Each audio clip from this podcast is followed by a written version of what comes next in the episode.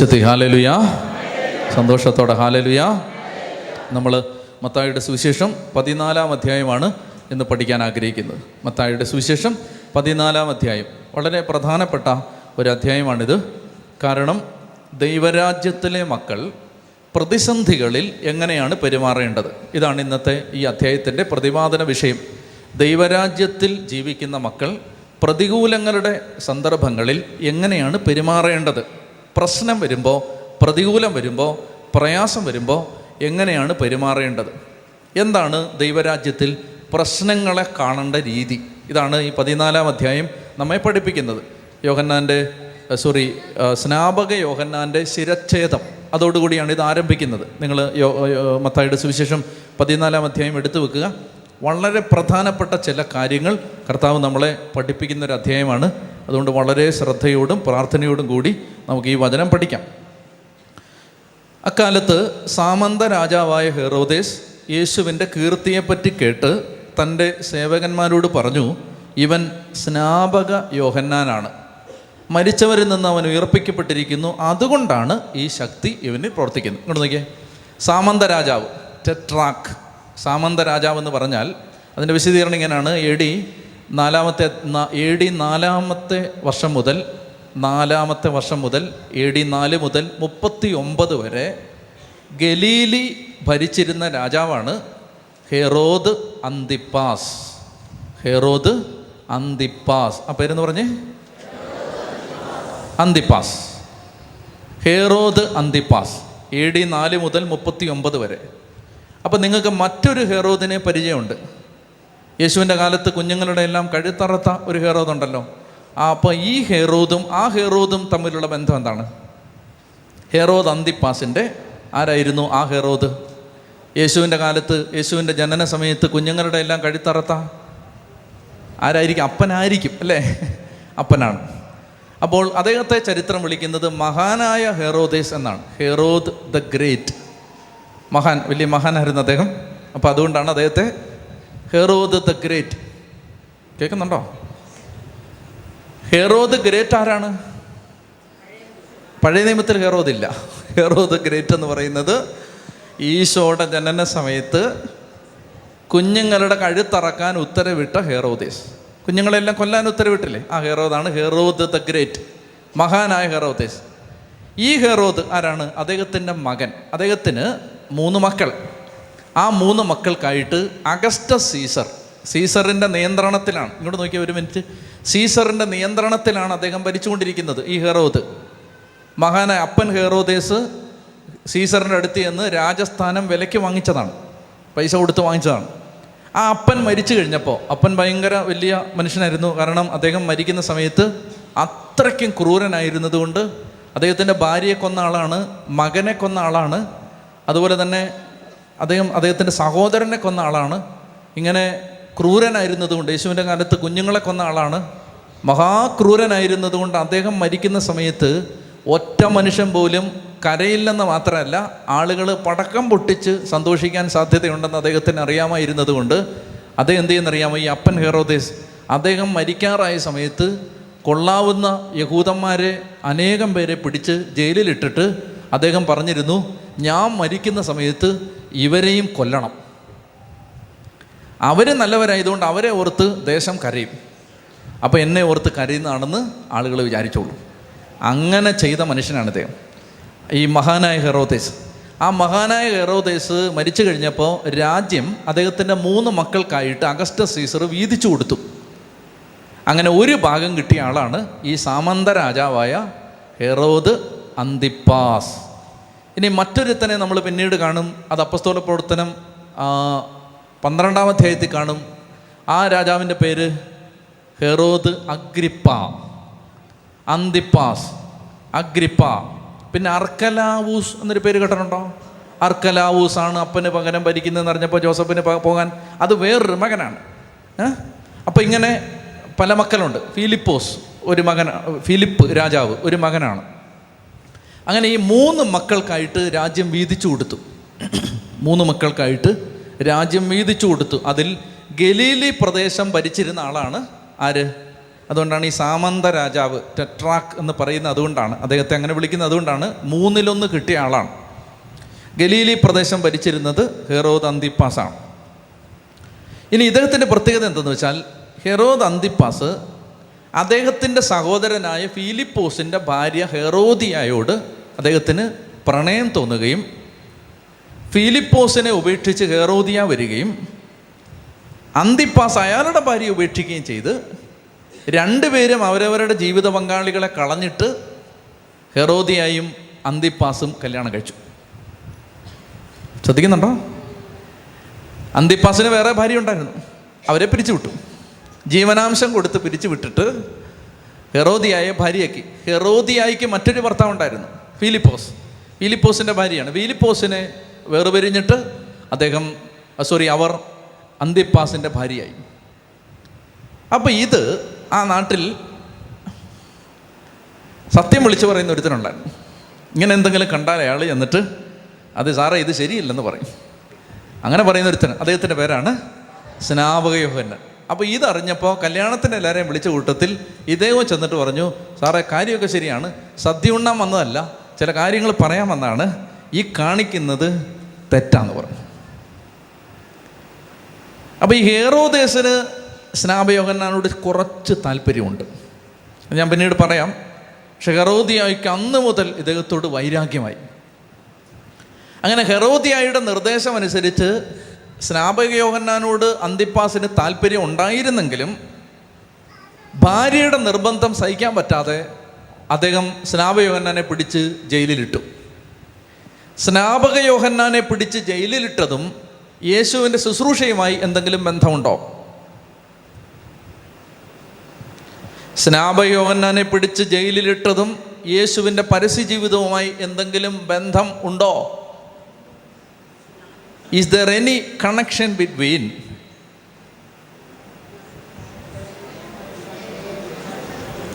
a? ഉണ്ടോ? ബന്ധമുണ്ടോ? എന്താണ്? യോഹന്നാൻ ബന്ധനസ്ഥനായെന്ന് കേട്ടപ്പോൾ യേശു ഗലീലയിലേക്ക് വന്നു. അപ്പോൾ മുതൽ അവൻ പ്രസംഗിച്ചു തുടങ്ങി. ആ യോഹന്നാൻ രംഗം വിടുമ്പോഴാണ് യേശു രംഗത്തേക്ക് വരുന്നത്. അതാണ് കണക്ഷൻ എന്താണ് എന്തിനാണത്? സ്നാപക യോഹന്നാൻ വരെയാണ് നിയമവും പ്രവാചകന്മാരും. പഴയ നിയമം അവസാനിക്കുന്നത് സ്നാപക യോഹന്നാനിലാണ്. പഴയ നിയമം അവസാനിക്കുന്നത് സ്നാപക യോഹന്നാനിലാണ്. അപ്പോൾ ആ പഴയ നിയമം സ്നാപക യോഹന്നാനിൽ അവസാനിക്കുമ്പോൾ പുതിയ നിയമവുമായി യേശു വരികയാണ്. അതുകൊണ്ടാണ് ഈശോ സ്നാപയോഹന്നാൻ റിട്ടയർ ചെയ്യുന്നത് വരെ കാത്തിരുന്നത്. സ്നാപയോഹന്നാനെ പിടിച്ച് ജയിലിലിടുന്നത് വരെ ഈശോ വെയിറ്റ് ചെയ്തു. എന്നിട്ടാണ് ഈശോ പ്രസംഗിച്ചു തുടങ്ങുന്നത്. അതാണ് ആ കണക്ഷൻ ഇനി ശ്രദ്ധിക്കുക. അപ്പോൾ യോഹന്നാൻ ബന്ധനസ്ഥനായി. യോഹന്നാൻ ബന്ധനസ്ഥനായി ജയിലിൽ കിടക്കുന്ന സമയത്ത് ഹെറോദിയായിക്ക് അടക്കാനാവാത്ത വൈരാഗ്യം സ്നാപക യോഹന്നാനോട് ഉണ്ട്. അങ്ങനെ ഇരിക്കുന്ന സമയത്ത് ജൊസേവൂസ് എന്ന ചരിത്രകാരൻ പറയുന്നു ഹെറോദിയായുടെ മകളുടെ പേര് സലോമി എന്നാണ്. അത് ബൈബിളിൽ പറഞ്ഞിട്ടില്ല. സലോമി എന്നാണ് ആ മകളുടെ പേര്. അങ്ങനെ സലോമി ഹെറോദിന്റെ ജന്മദിനത്തിൽ നൃത്തം ചെയ്ത് അതിഥികളെയും രാജാവിനെയും സന്തോഷിപ്പിച്ചപ്പോൾ രാജാവും അതിഥികളും സന്തോഷപുളകിതരായ ആ വൈകാരിക തീവ്രതയുടെ മൂർധന്യാവസ്ഥയിൽ ആ ഇമോഷണൽ ഇന്റൻസിറ്റിയുടെ ആധിക്യത്തിൽ രാജാവ് പറഞ്ഞു മകളെ ഇതാ സകല അതിഥികളെയും ഇവിടെ കൂടിയിരിക്കുന്ന സകല മനുഷ്യരെയും സാക്ഷി നിർത്തി. ഇതാ ഈ പ്രദേശം അടക്കി വാഴുന്ന പ്രജാവത്സലനായ രാജാധിരാജനായ ഹെറോദിത നിന്നോട് അരളി ചെയ്യുന്നു. മകൾ എന്ത് ചോദിച്ചാലും രാജാവ് തരാം. അപ്പം മകൾ പറഞ്ഞു മമ്മിയോട് ചോദിച്ചിട്ട് വരാമെന്ന് പറഞ്ഞു.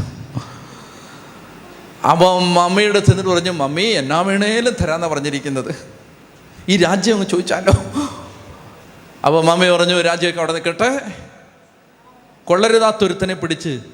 അതായത് നിരന്തരമായ കുറ്റബോധം നിരന്തരമായ പാപബോധം നിരന്തരമായ വിമർശനം. ഒരു ദ്രാവകം കൊണ്ടും ലായനി കൊണ്ടും കഴുകിക്കളയാനാവാത്ത പാപ ബോധം പകർന്നുകൊണ്ട് നിരന്തരമായി സംസാരിച്ചു കൊണ്ടിരിക്കുന്ന ഒരുത്തനുണ്ട്. അവനെ കൊല്ലണം. ഏത് പുണ്യനദിയിൽ കുളിച്ചാലും ഏത് ലായനി കൊണ്ട് കഴുകിയാലും എത്ര തീർത്ഥാടനം നടത്തിയാലും എത്ര മല കയറിയാലും എത്ര പ്രാർത്ഥന ചൊല്ലിയാലും കഴുകിക്കളയാനാവാത്തൊരു കുറ്റബോധത്തിന്റെ കുത്ത്. ഹൃദയത്തിനകത്തേക്ക് ഇങ്ങനെ കാലമുള്ളു കണ്ടെന്ന പോലെ ചങ്കിനെ കുത്തി നോവിക്കുന്ന വാചകങ്ങൾ പറയുന്ന ഒരാളെ ജയിലിനകത്ത് തടവറയ്ക്കകത്ത് പൂട്ടിയിട്ടിട്ടുണ്ട് അവന്റെ ശിരസ്. തരാൻ പറ. മമ്മി പോടി പോയി. ചെന്നിട്ട് പറഞ്ഞു സ്നാമയോൻ എന്റെ തല വേണമെന്ന് പറഞ്ഞു. മോളെ ആ മോളെ കളയുന്നൊന്നുമില്ല പറഞ്ഞപ്പോൾ ഓർക്കണമായിരുന്നു അപ്പൊ രാജാവിന് സ്നാപകയോഹന്നാനെ കൊല്ലാൻ താല്പര്യമില്ലാതിരുന്നിട്ടും ഇവിടെ പറയുന്നുണ്ട് സ്നാപകയോഹന്നാനെ ഇഷ്ടമില്ലായിരുന്നു പക്ഷേ കൊല്ലാൻ താല്പര്യമില്ലാതിരുന്നിട്ടും അതിഥികളെ കരുതിയും തന്റെ വാക്ക് പാലിക്കണമല്ലോ എന്നോർത്തും അദ്ദേഹം സ്നാപയോഹന്നാന്റെ കഴുത്ത് വെട്ടാൻ ഉത്തരവിട്ടു. അങ്ങനെ സ്നാപക യോഗന്നാനെ ജയിലിൽ അടക്കപ്പെട്ടിരുന്ന സ്നാപക യോഗന്നാനെ ശിരച്ഛേദം ചെയ്ത് ഗളഹസ്തം ചെയ്ത് അദ്ദേഹത്തിന്റെ കഴുത്ത് മുറിച്ച് അദ്ദേഹത്തെ ആ കഴുത്ത് ഒരു താലത്തിലാക്കി തളികയിലാക്കി കൊച്ചിന്റെ കൊണ്ടുവന്ന് കൊടുത്തു. കൊച്ചത് അമ്മയെ ഏൽപ്പിച്ചു. ഇത് നടന്ന് ഏതാനും ദിവസങ്ങൾ കഴിയുമ്പോൾ കർത്താവ് ഈശോമിശിക യോഹന്നാൻ ജയിലിൽ അടക്കപ്പെട്ടപ്പോൾ മുതൽ ഈശോമിശിക സുവിശേഷം പ്രസംഗിച്ചു തുടങ്ങി. യേശുവിന്റെ കീർത്തി ദേശ ദേശമാസകലം വ്യാപിച്ചു കഴിയുമ്പോൾ ദേശദേശാന്തരങ്ങളിലേക്ക് യേശുവിന്റെ യശസ്സും കീർത്തിയും പേരും പ്രസിദ്ധിയും പ്രചരിച്ചു കഴിയുമ്പോൾ യോഹന്നാനെ സോറി ഹെറോദ് അന്തിപ്പാസ് ഇത് കേട്ടു. കേട്ടപ്പോൾ അദ്ദേഹം പറയുകയാണ് ഇത് സ്നാപക യോഹന്നാൻ ഞാൻ കഴുത്ത് വെട്ടിക്കൊന്ന സ്നാപക യോഹന്നാൻ മരിച്ചവരിൽ നിന്ന് എഴുന്നേറ്റ് വന്നതായിരിക്കും. അതാണ് ഇവനിൽ ഈ ശക്തി. ഒന്നാമത്തെ കാര്യം കുറ്റവും ശിക്ഷയും തമ്മിലുള്ള ബന്ധം മനുഷ്യന്റെ മനസ്സിൽ എപ്പോഴും ഉണ്ട്. ശ്രദ്ധിക്കുക. കുറ്റവും ശിക്ഷയും തമ്മിൽ ഒരു കണക്ഷൻ എപ്പോഴും നമ്മൾ കണ്ടുപിടിക്കാൻ ശ്രമിക്കും. അതായത് ജീവിതത്തിൽ എന്ത് തകർച്ച വന്നാലും ഉടനെ നമ്മൾ ചിന്തിക്കാൻ പോകുന്നത് ആ തെറ്റ് ചെയ്തുകൊണ്ടായിരിക്കും. ജീവിതത്തിൽ എന്ത് പ്രയാസം വന്നാലും ഉടനെ നമ്മൾ ചിന്തിക്കാൻ പോകുന്നത് ചിലപ്പോൾ അത് ചെയ്തതുകൊണ്ടായിരിക്കും കുറ്റവും ശിക്ഷയും തമ്മിൽ. ഇനി ചിലപ്പോൾ അത് ശരിയായിരിക്കുകയും ചെയ്യും. ചിലപ്പോൾ ഒരാൾ ചെയ്ത തെറ്റിന്റെ ഫലമായിരിക്കും ഒരാൾ അനുഭവിക്കുന്നത്. ചിലപ്പോൾ അത് ശരിയാവാം. ചിലപ്പോൾ. ശ്രദ്ധിക്കുക. പക്ഷേ ഒരു വ്യക്തി യേശുവിലേക്ക് വരുമ്പോൾ ഒരു വ്യക്തി യേശുവിനെ സ്വീകരിച്ച് കഴിയുമ്പോൾ അവന്റെ കുറ്റവും അതിന്റെ ശിക്ഷയും യേശു ഏറ്റെടുത്ത് കഴിഞ്ഞു എന്നവന് മനസ്സിലാവും. ഒരു വ്യക്തി യേശുവിലേക്ക് വരുമ്പോൾ അവന് മനസ്സിലാവും യേശുവിനേക്ക് വന്നപ്പോഴല്ല ഇതെടുത്ത് മാറ്റിയത്? അവൻ ജനിക്കുന്നതിന് മുമ്പേ അവന്റെ കടം ആരോ വീട്ടിൽ കഴിഞ്ഞു.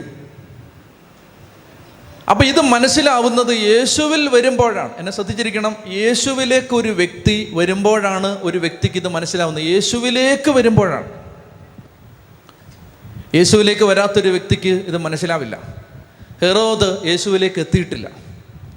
യേശുവിലേക്ക് എത്താത്തത് കൊണ്ട് ഒരു സാധാരണ മനുഷ്യൻ ചിന്തിക്കാൻ സാധ്യതയുള്ളതുപോലെ അദ്ദേഹം ചിന്തിച്ചു ഞാൻ ചെയ്ത തെറ്റിന്റെ ഫലം ഇതാ എന്നെ വേട്ടയാടാൻ വരികയാണ് അപ്പോൾ കുറ്റവും ശിക്ഷയും തമ്മിൽ ഒരു ബന്ധം മനുഷ്യ മനസ്സ് എപ്പോഴും കണ്ടുപിടിക്കാറുണ്ട്.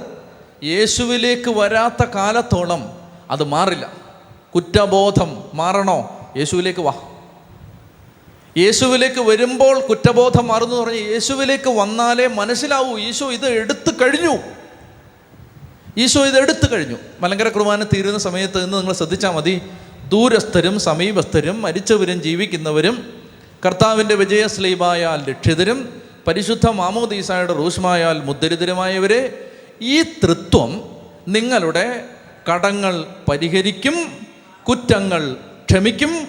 നിങ്ങളുടെ മരിച്ചുപോയവരുടെ ആത്മാക്കളെ നിത്യമായി ആശ്വസിപ്പിക്കും. ഒരു കുർബാന കഴിയുമ്പോൾ പറയുകയാണ് നിങ്ങളുടെ കടങ്ങൾ തീർന്നു. നിങ്ങളുടെ കുറ്റങ്ങൾ ക്ഷമിക്കപ്പെട്ടു. നിങ്ങളുടെ മരിച്ചുപോയവർക്ക് ആശ്വാസം കിട്ടി. ഒരു കുർബാന. പക്ഷെ നമ്മളിതൊന്നും വിശ്വസിച്ചിട്ടില്ല. അത് വേറെ കാര്യം. പ്രിയപ്പെട്ട എന്റെ സഹോദരി സഹോദരന്മാരെ ഒരു വിശുദ്ധ കുർബാന അർപ്പിക്കുമ്പോൾ അവസാനം അച്ഛൻ പറയുകയാണ് ദൂരസ്ഥരും സമീപസ്ഥരും മരിച്ചവരും ജീവിക്കുന്നവരും കർത്താവിന്റെ വിജയശ്രീമായാൽ രക്ഷിതരും പരിശുദ്ധ മാമോദീസായുടെ ഒരിക്കലും മായാത്ത മുദ്ര. ഓർമ്മയുണ്ടോ ആ മുദ്ര ആ മുദ്ര മുദ്രയാൽ മുദ്രയിടപ്പെട്ടവരുമേ പരിശുദ്ധ മാമോദീസായുടെ റൂസ്മായാൽ മുദ്ര ചെയ്യപ്പെട്ടവരുമേ ഈ തൃത്വം നിങ്ങളുടെ കടങ്ങൾ ക്ഷമിക്കും. നിങ്ങളുടെ കുറ്റങ്ങൾ ക്ഷമിക്കും. നിങ്ങളുടെ മരിച്ചുപോയവരെ എന്നേക്കും ആശ്വസിപ്പിക്കും. ചതി പറഞ്ഞേ ഹാലലുയാ ഹാലലുയാ. ഈ ബോധ്യം കിട്ടുന്നത് യേശുവിലേക്ക് വരുമ്പോഴാണ്. ഹെറോദ് യേശുവിലേക്ക് എത്തിയിട്ടില്ല. അതുകൊണ്ട് കുറ്റവും ശിക്ഷയും തമ്മിലുള്ള ആ കുറ്റബോധം ഹെറോദിനെ വേട്ടയാടി. രണ്ടാമത്തെ കാര്യം നമ്മൾ ബൈബിളിൽ വായിക്കുന്ന ഒരു കാര്യമാണ് കർത്താവ് പറയുന്നുണ്ട് ഹെറോദിന്റെ പുളിമാവിനെ സൂക്ഷിക്കണം. അങ്ങനെ വാക്ക് നിങ്ങൾ കേട്ടിട്ടുണ്ടോ? ഹെറോദേസിന്റെ പുളിമാവിനെ സൂക്ഷിക്കണം. അങ്ങനെ കേട്ടിട്ടുണ്ടോ ഫരിസയരുടെ പുളിപ്പിനെ സൂക്ഷിക്കുവിൻ സദൂക്കായരുടെ പുളിപ്പിനെ സൂക്ഷിക്കുവിൻ ഹെറോദിന്റെ പുളിമാവിനെ സൂക്ഷിക്കുവിൻ. അതെന്താണ്? അത് ഈ കോണ്ടക്സ്റ്റിൽ നമ്മൾ മനസ്സിലാക്കുന്നില്ല എന്താണ്? ഹെറോദിന്റെ പുളിമാവ്. അതെന്താന്ന് വെച്ചാൽ എന്നെ നോക്കിയേ. അതെന്താന്ന് വെച്ചാൽ ഹെറോദേസിന് ഒരു പ്രത്യേകതയുണ്ട്. അദ്ദേഹത്തിന് സ്നാപക യോഹന്നാനെ ഉദാഹരണത്തിന് എടുത്തേ.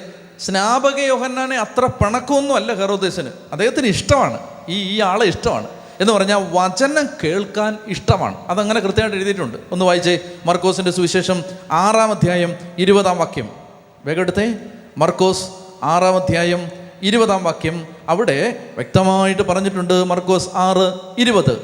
പത്തൊമ്പത് മുതൽ വായിച്ചേ. മർക്കോസ് ആറ് പത്തൊമ്പത് മുതൽ.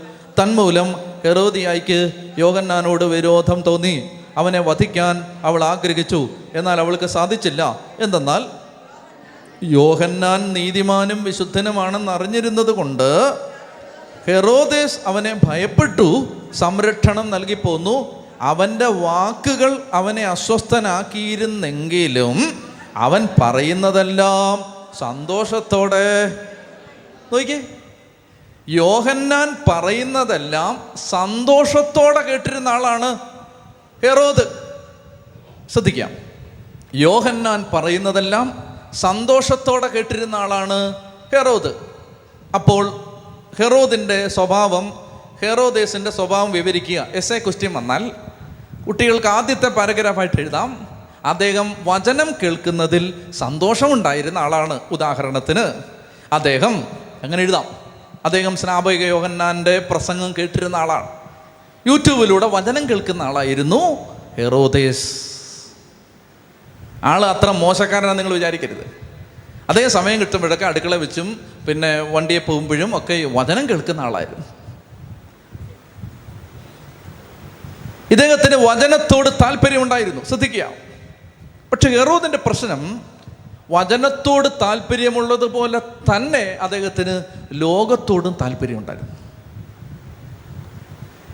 ഇദ്ദേഹത്തിന്റെ അനേകം ഇഷ്ടങ്ങളിൽ ഒന്നായിരുന്നു വചനത്തോടുള്ള താല്പര്യം.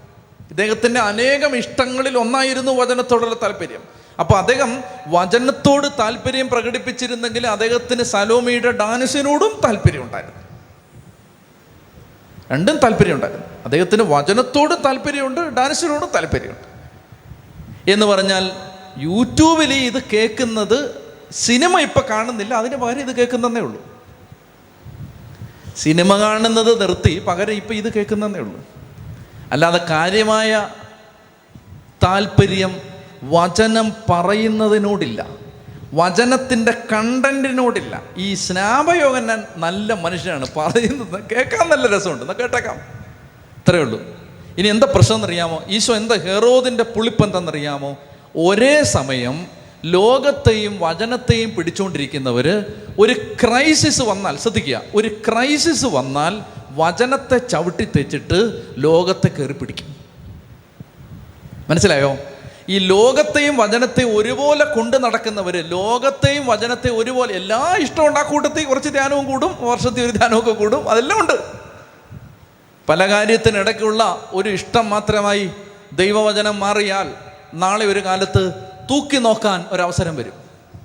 തൂക്കി നോക്കാൻ ഒരവസരം വരുമ്പോൾ നമ്മൾ തൂക്കി നോക്കുമ്പോൾ വചനത്തിന്റെ തട്ട് പൊങ്ങി നിൽക്കുകയും ലോകത്തിന്റെ തട്ട് താന്നു നിൽക്കുകയും ചെയ്യുമ്പോൾ നമ്മൾ സ്നാപക യോഹന്നാനെ കൊല്ലും സലോമിയെ പ്രസാദിപ്പിക്കും.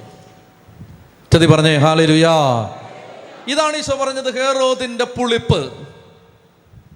ഹെറോദേസിന്റെ പുളിപ്പെന്ന് ഈശോ പറഞ്ഞ ഇതാണ്. അതായത് ഒരേ സമയം ലോകത്തെയും വചനത്തെയും പ്രസാദിപ്പിക്കാൻ നോക്കുന്നവർ മുൾച്ചെടികൾക്കിടയ്ക്ക് വിത്ത് വീണതുപോലെ പാറപ്പുറത്ത് വിത്ത് വീണതുപോലെ വഴിയരികിൽ വിത്ത് വീണതുപോലെ കുറച്ച് കഴിയുമ്പോൾ വിത്ത് ഇല്ലാതാവും മുള്ളു വളരും ചെടി വളരും കള വളരും. എന്നൊക്കെ പറഞ്ഞേ ഹാലേ ലുയാ ചെതി പറഞ്ഞേ ഹാലേ ലുയാ ഹാലേ ലുയാ അപ്പോൾ വചനത്തെയും പാപത്തെയും ഒരുപോലെ സ്നേഹിച്ച ഹെറോദ് ഒരു സാഹചര്യം വന്നപ്പോൾ പാപത്തിന് വേണ്ടി വചനത്തെ ബലി കൊടുത്തു. അതാണ് ഒരു കാര്യം. അടുത്തത് എനിക്ക് തരാനുള്ള ഒരു ഉപദേശമാണ്. രണ്ട് ഉപദേശമുണ്ട്. ഉപദേശം വേഗം കേട്ടെ. ഉറങ്ങുന്നവരെ ഉപദേശം കേൾക്കൂ. ഉപദേശം ഇതാണ്. അതായത് അമിത വൈകാരികതയിൽ തീരുമാനം എടുക്കരുത് അമിത അതായത് നിങ്ങൾ ഇങ്ങനെ ഭയങ്കര ലോട്ടറി അടിച്ച് പത്ത് ലക്ഷം കിട്ടി പത്ത് കോടി കിട്ടി എന്ന് പറഞ്ഞ് ഇങ്ങനെ സന്തോഷിച്ചിരിക്കുന്ന സമയത്ത് പറയണ്ടോ നിനക്ക് ഞാൻ വിടുവെച്ച് തന്നേക്കാം കേട്ടോ. നിനക്ക് നിനക്ക് വണ്ടി വെച്ച് തരാം കേട്ടോ. നിനക്ക് നിന്റെ വെച്ച് ഞാൻ കെട്ടിച്ചോളാം. ഇമോഷണൽ ഇന്റൻസിറ്റിയിലാണ് പത്ത് ദിവസം കഴിയുമ്പോൾ ഇന്റൻസിറ്റി താഴും. അന്നേരം അവൻ വരും വീട് പോളാ വീട്. മനസ്സിലാവുന്നുണ്ടോ? അമിത വൈകാരികതയിൽ നിന്നെടുക്കുന്ന തീരുമാനങ്ങൾ അപക്വമായിരിക്കും തെറ്റായിരിക്കും. ശ്രദ്ധിച്ചോണം എപ്പോഴും ഇത്. ഇമോഷണൽ ഇന്റെ ഭയങ്കര ഇങ്ങനെ ഇങ്ങനെ ദേഷ്യം മൂത്ത് നിൽക്കുമ്പോൾ ഇതാ നിങ്ങളുടെ തലി പിടിച്ചോളൂ എന്ന് പറഞ്ഞ് എറിയരുത്. രണ്ട് ദിവസം കഴിയുമ്പോൾ അയ്യോ ഇതൊന്നുകൂടെ കെട്ടിത്തരുമോ എന്ന് ചോദിച്ച് പോകേണ്ടി വരും. ഇമോഷണൽ ഇന്റൻസിറ്റിയിൽ എടുക്കുന്ന തീരുമാനങ്ങൾ തെറ്റാവുമെന്ന് ഹലോ ഹലോ ഇവിടെ ഉണ്ടോ ഇമോഷണൽ ഇന്റൻസിറ്റിയിൽ തീരുമാനം എടുക്കരുത്. തെറ്റും. മനസ്സിലായോ? ഇങ്ങനെ ധ്യാനമൊക്കെ കൂടി അങ്ങനെ മൂത്ത് നിൽക്കുന്ന സമയത്ത് ഓരോരുത്തർ ഓരോ തീരുമാനം പറയും. എന്നോട് പലരും പറഞ്ഞിട്ടുണ്ട്. ഞാനും പറഞ്ഞിട്ടുണ്ട്. അതായത് അതൊക്കെ രണ്ട് ദിവസം കഴിയുമ്പോൾ അറിയാം. എല്ലാം നമുക്ക് ക്ഷമിച്ച് കളയാച്ചാ. രണ്ടു ദിവസം കഴിയുമ്പോൾ അറിയാം. ക്ഷമിക്കാനോ? എന്നോട് ചെയ്തതിന് കയ്യും കിടക്കില്ല എന്നൊക്കെ പറഞ്ഞേ ഹല്ലേ ലുയാ അപ്പൊ ഇതാണ് ഈ ചേട്ടൻ എന്നാണ് ഈ ഡാൻസ് ഒക്കെ കണ്ട് ഇങ്ങനെ നല്ല സന്തോഷമായിട്ടിരുന്ന സമയത്ത് കൊച്ചേ എന്നാടി വേണ്ടത്? പിടിച്ചോടി. അവിടെ പറഞ്ഞ് തല വരാൻ പറഞ്ഞു തല. തലയോ? ആ തല. ഇതാണ് ഒരു കാര്യം. അതുകൊണ്ട് നമ്മൾ ഈ ഒരുപാട് ഇങ്ങനെ ആഹ്ലാദത്തിൽ നിൽക്കുമ്പോഴും ഒരുപാട് അങ്ങ് വിഷമിച്ച് നിൽക്കുമ്പോഴും തീരുമാനങ്ങൾ എടുക്കരുത്. രണ്ടു ദിവസം അടങ്ങട്ടെ എന്ന് പറയണം? അതായത് കെട്ടിയവനോട് ഇങ്ങനെ മൂത്ത് നിൽക്കുന്ന സമയത്ത് താലി പൊട്ടിക്കാൻ വരുമ്പോൾ രണ്ടു ദിവസം കഴിയട്ടെ. എന്ന് പറയണം. ഇതിനൊരു തീരുമാനം ഉണ്ടാക്കിയിട്ടേ ഉള്ളൂ. രണ്ടു ദിവസം കഴിയിട്ട് എന്ന് പറയണം. രണ്ടു ദിവസം കഴിയുമ്പോൾ തീരുമാനമൊന്നും ഇല്ലാതെ വീണ്ടും പഴയ പോലെ തന്നെ അങ്ങനെ എത്ര ഇരുപത് കൊല്ലമായവരുണ്ട് ജൂബിലി ആഘോഷിക്കുന്നവരുണ്ട് അങ്ങനെയൊക്കെ തീരുമാനം മാറ്റി വെച്ച് അമ്പത് കൊല്ലമായവരൊക്കെ ഇതിനകത്ത് ഇരിപ്പുണ്ട്. ഓക്കെ. രണ്ടാമത്തെ ഒരു കാര്യം അമിത വൈകാരികതയിൽ ആളുകൾ പറയുന്നതിനും വലിയ വില കൊടുക്കരുത്. മനസ്സിലായോ? ഈ ഇങ്ങനെ വൈകാരിക മുഹൂർത്തത്തിൽ പറയുന്നതിനൊന്നും ഈ പ്രേമം മൂത്ത് നിൽക്കുന്ന സമയത്ത് പലരും പലതും പറയും. അത് കേട്ട് കൊച്ചേ നീ അബദ്ധത്തിൽ ചാടരുത്. ശ്രദ്ധിച്ചോണം അത്. അതായത് ഇങ്ങനെ ഈ വികാരം മൂത്ത് നിൽക്കുമ്പോൾ പലരും പലതും പറയും. അത് വൈകാരികതയിൽ നിന്ന് വരുന്നൊരു അത് അതിന് അതിന് ആയുസ് ഉണ്ടാവില്ല. അതുപോലെ തന്നെ അമിത ആഹ്ല അമിതമായിട്ട് ഇങ്ങനെ കോപിച്ചിരിക്കുന്ന സമയത്ത് പറയും നിന്നെ ഞാൻ നിന്നെ ഞാൻ രണ്ട് കഷണമാക്കി കളയും.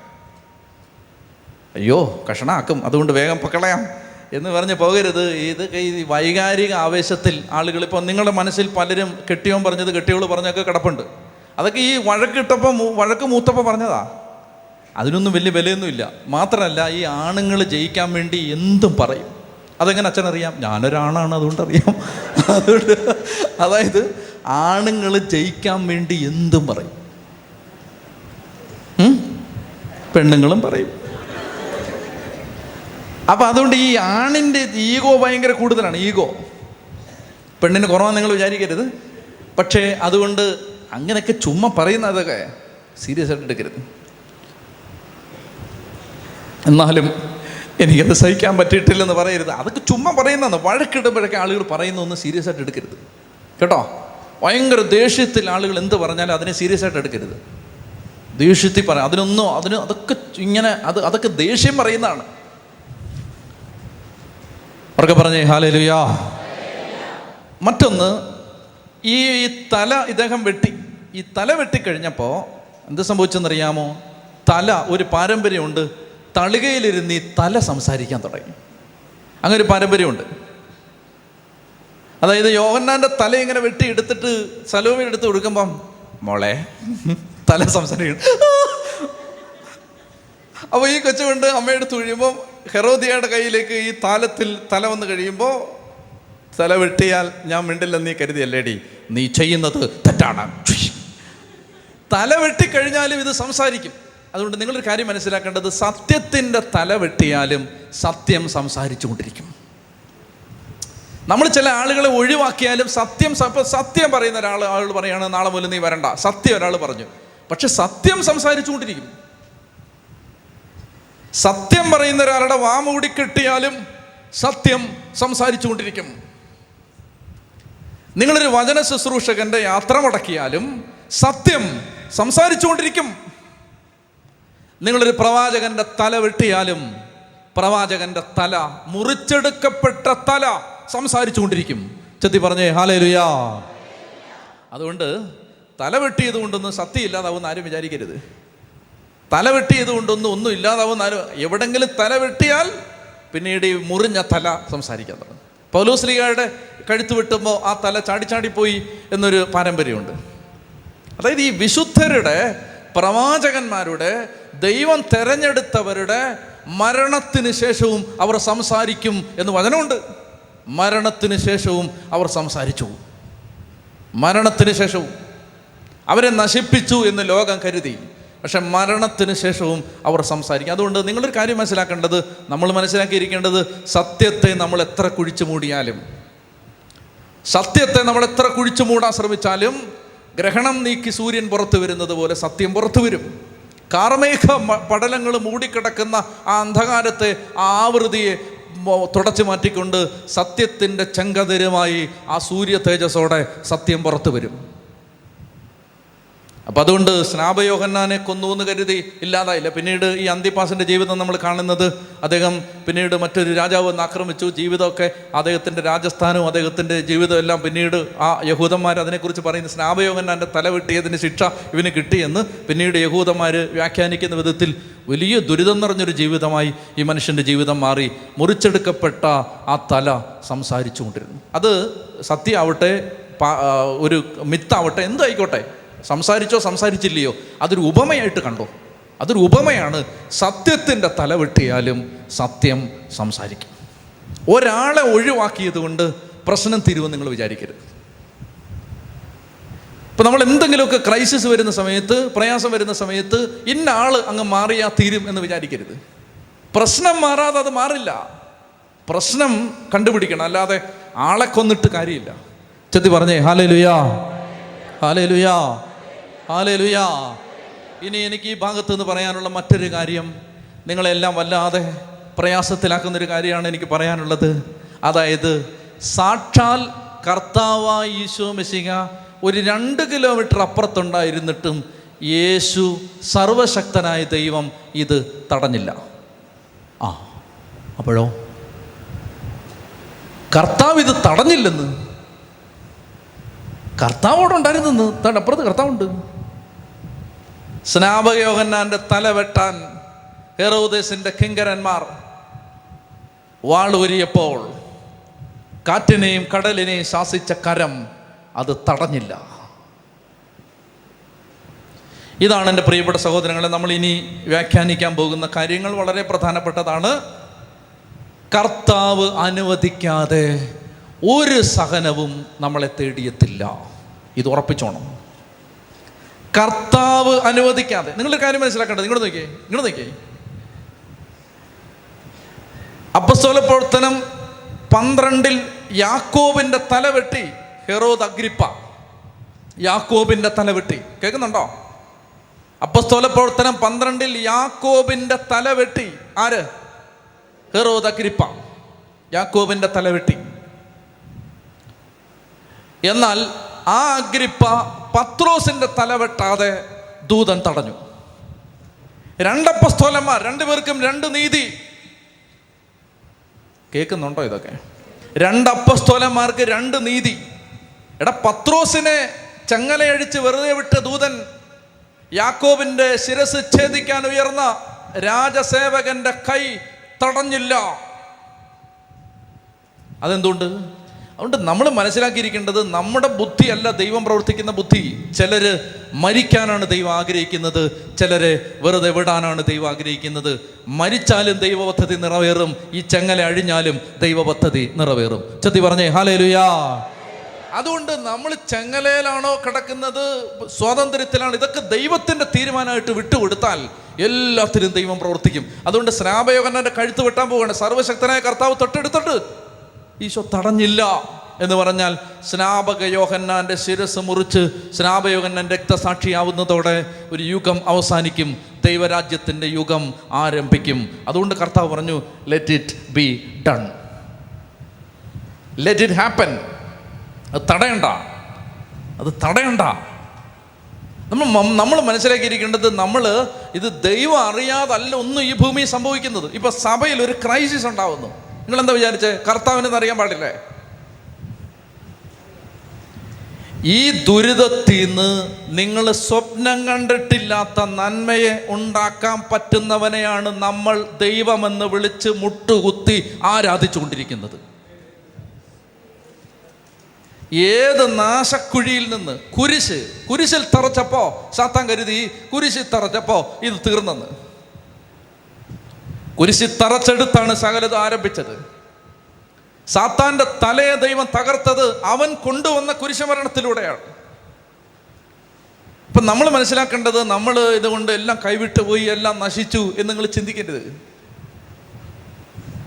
ഒന്ന് ഏത് തിന്മ തിന്മ എവിടെ നിന്നും വരട്ടെ? തിന്മ ആരും കൊണ്ടുവരട്ടെ? തിന്മ ഏത് പിശാചും കൊണ്ടുവരട്ടെ? കർത്താവ് പച്ചക്കൊടി കാണിക്കാതെ ഇത് നടക്കുമോ അത് പറ. അതാണ് എന്റെ ചോദ്യം. എന്റെ ചോദ്യം ഇതാണ് ദൈവം ആര് ഒരു ക്രൈസിസ് ആര് കൊണ്ടുവരട്ടെ? അതിന്റെ പിന്നിൽ ആരും ആവട്ടെ? സാത്താ സേവക്കാരോ അല്ലെങ്കിൽ നിരീശ്വരവാദികളോ ഇനി ഒരു പ്രശ്നത്തിന്റെ പിന്നിൽ ആരും ആവട്ടെ?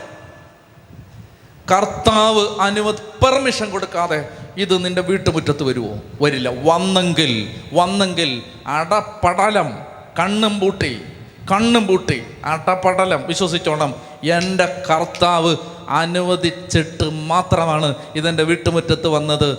പരീക്ഷ എന്റെ ദൈവം അനുവദിച്ചാൽ പരിഹാരം എനിക്കായി കരുതിയിട്ടുണ്ട്. ഉറക്കെ പറഞ്ഞേ ഹാലേ ലുയാ ഇതാണ് ക്രിസ്തീയ ജീവിതത്തിന്റെ ചിന്ത. അല്ലാതെ ഉടനെ അയ്യോ വന്നു അവരാണ് അങ്ങനെ പറഞ്ഞിട്ട് കാര്യമില്ല. ഇത് കർത്താവ് അനുവദിച്ചാണ്. അത് നമ്മൾ ഇത് അനുഭവിക്കുക എന്നുള്ളത് ദൈവത്തിന്റെ തീരുമാനമാണ്. വെരി ഗുഡ് ഇതിനകത്തുനിന്ന് ദൈവം നന്മ കൊണ്ടുവരും.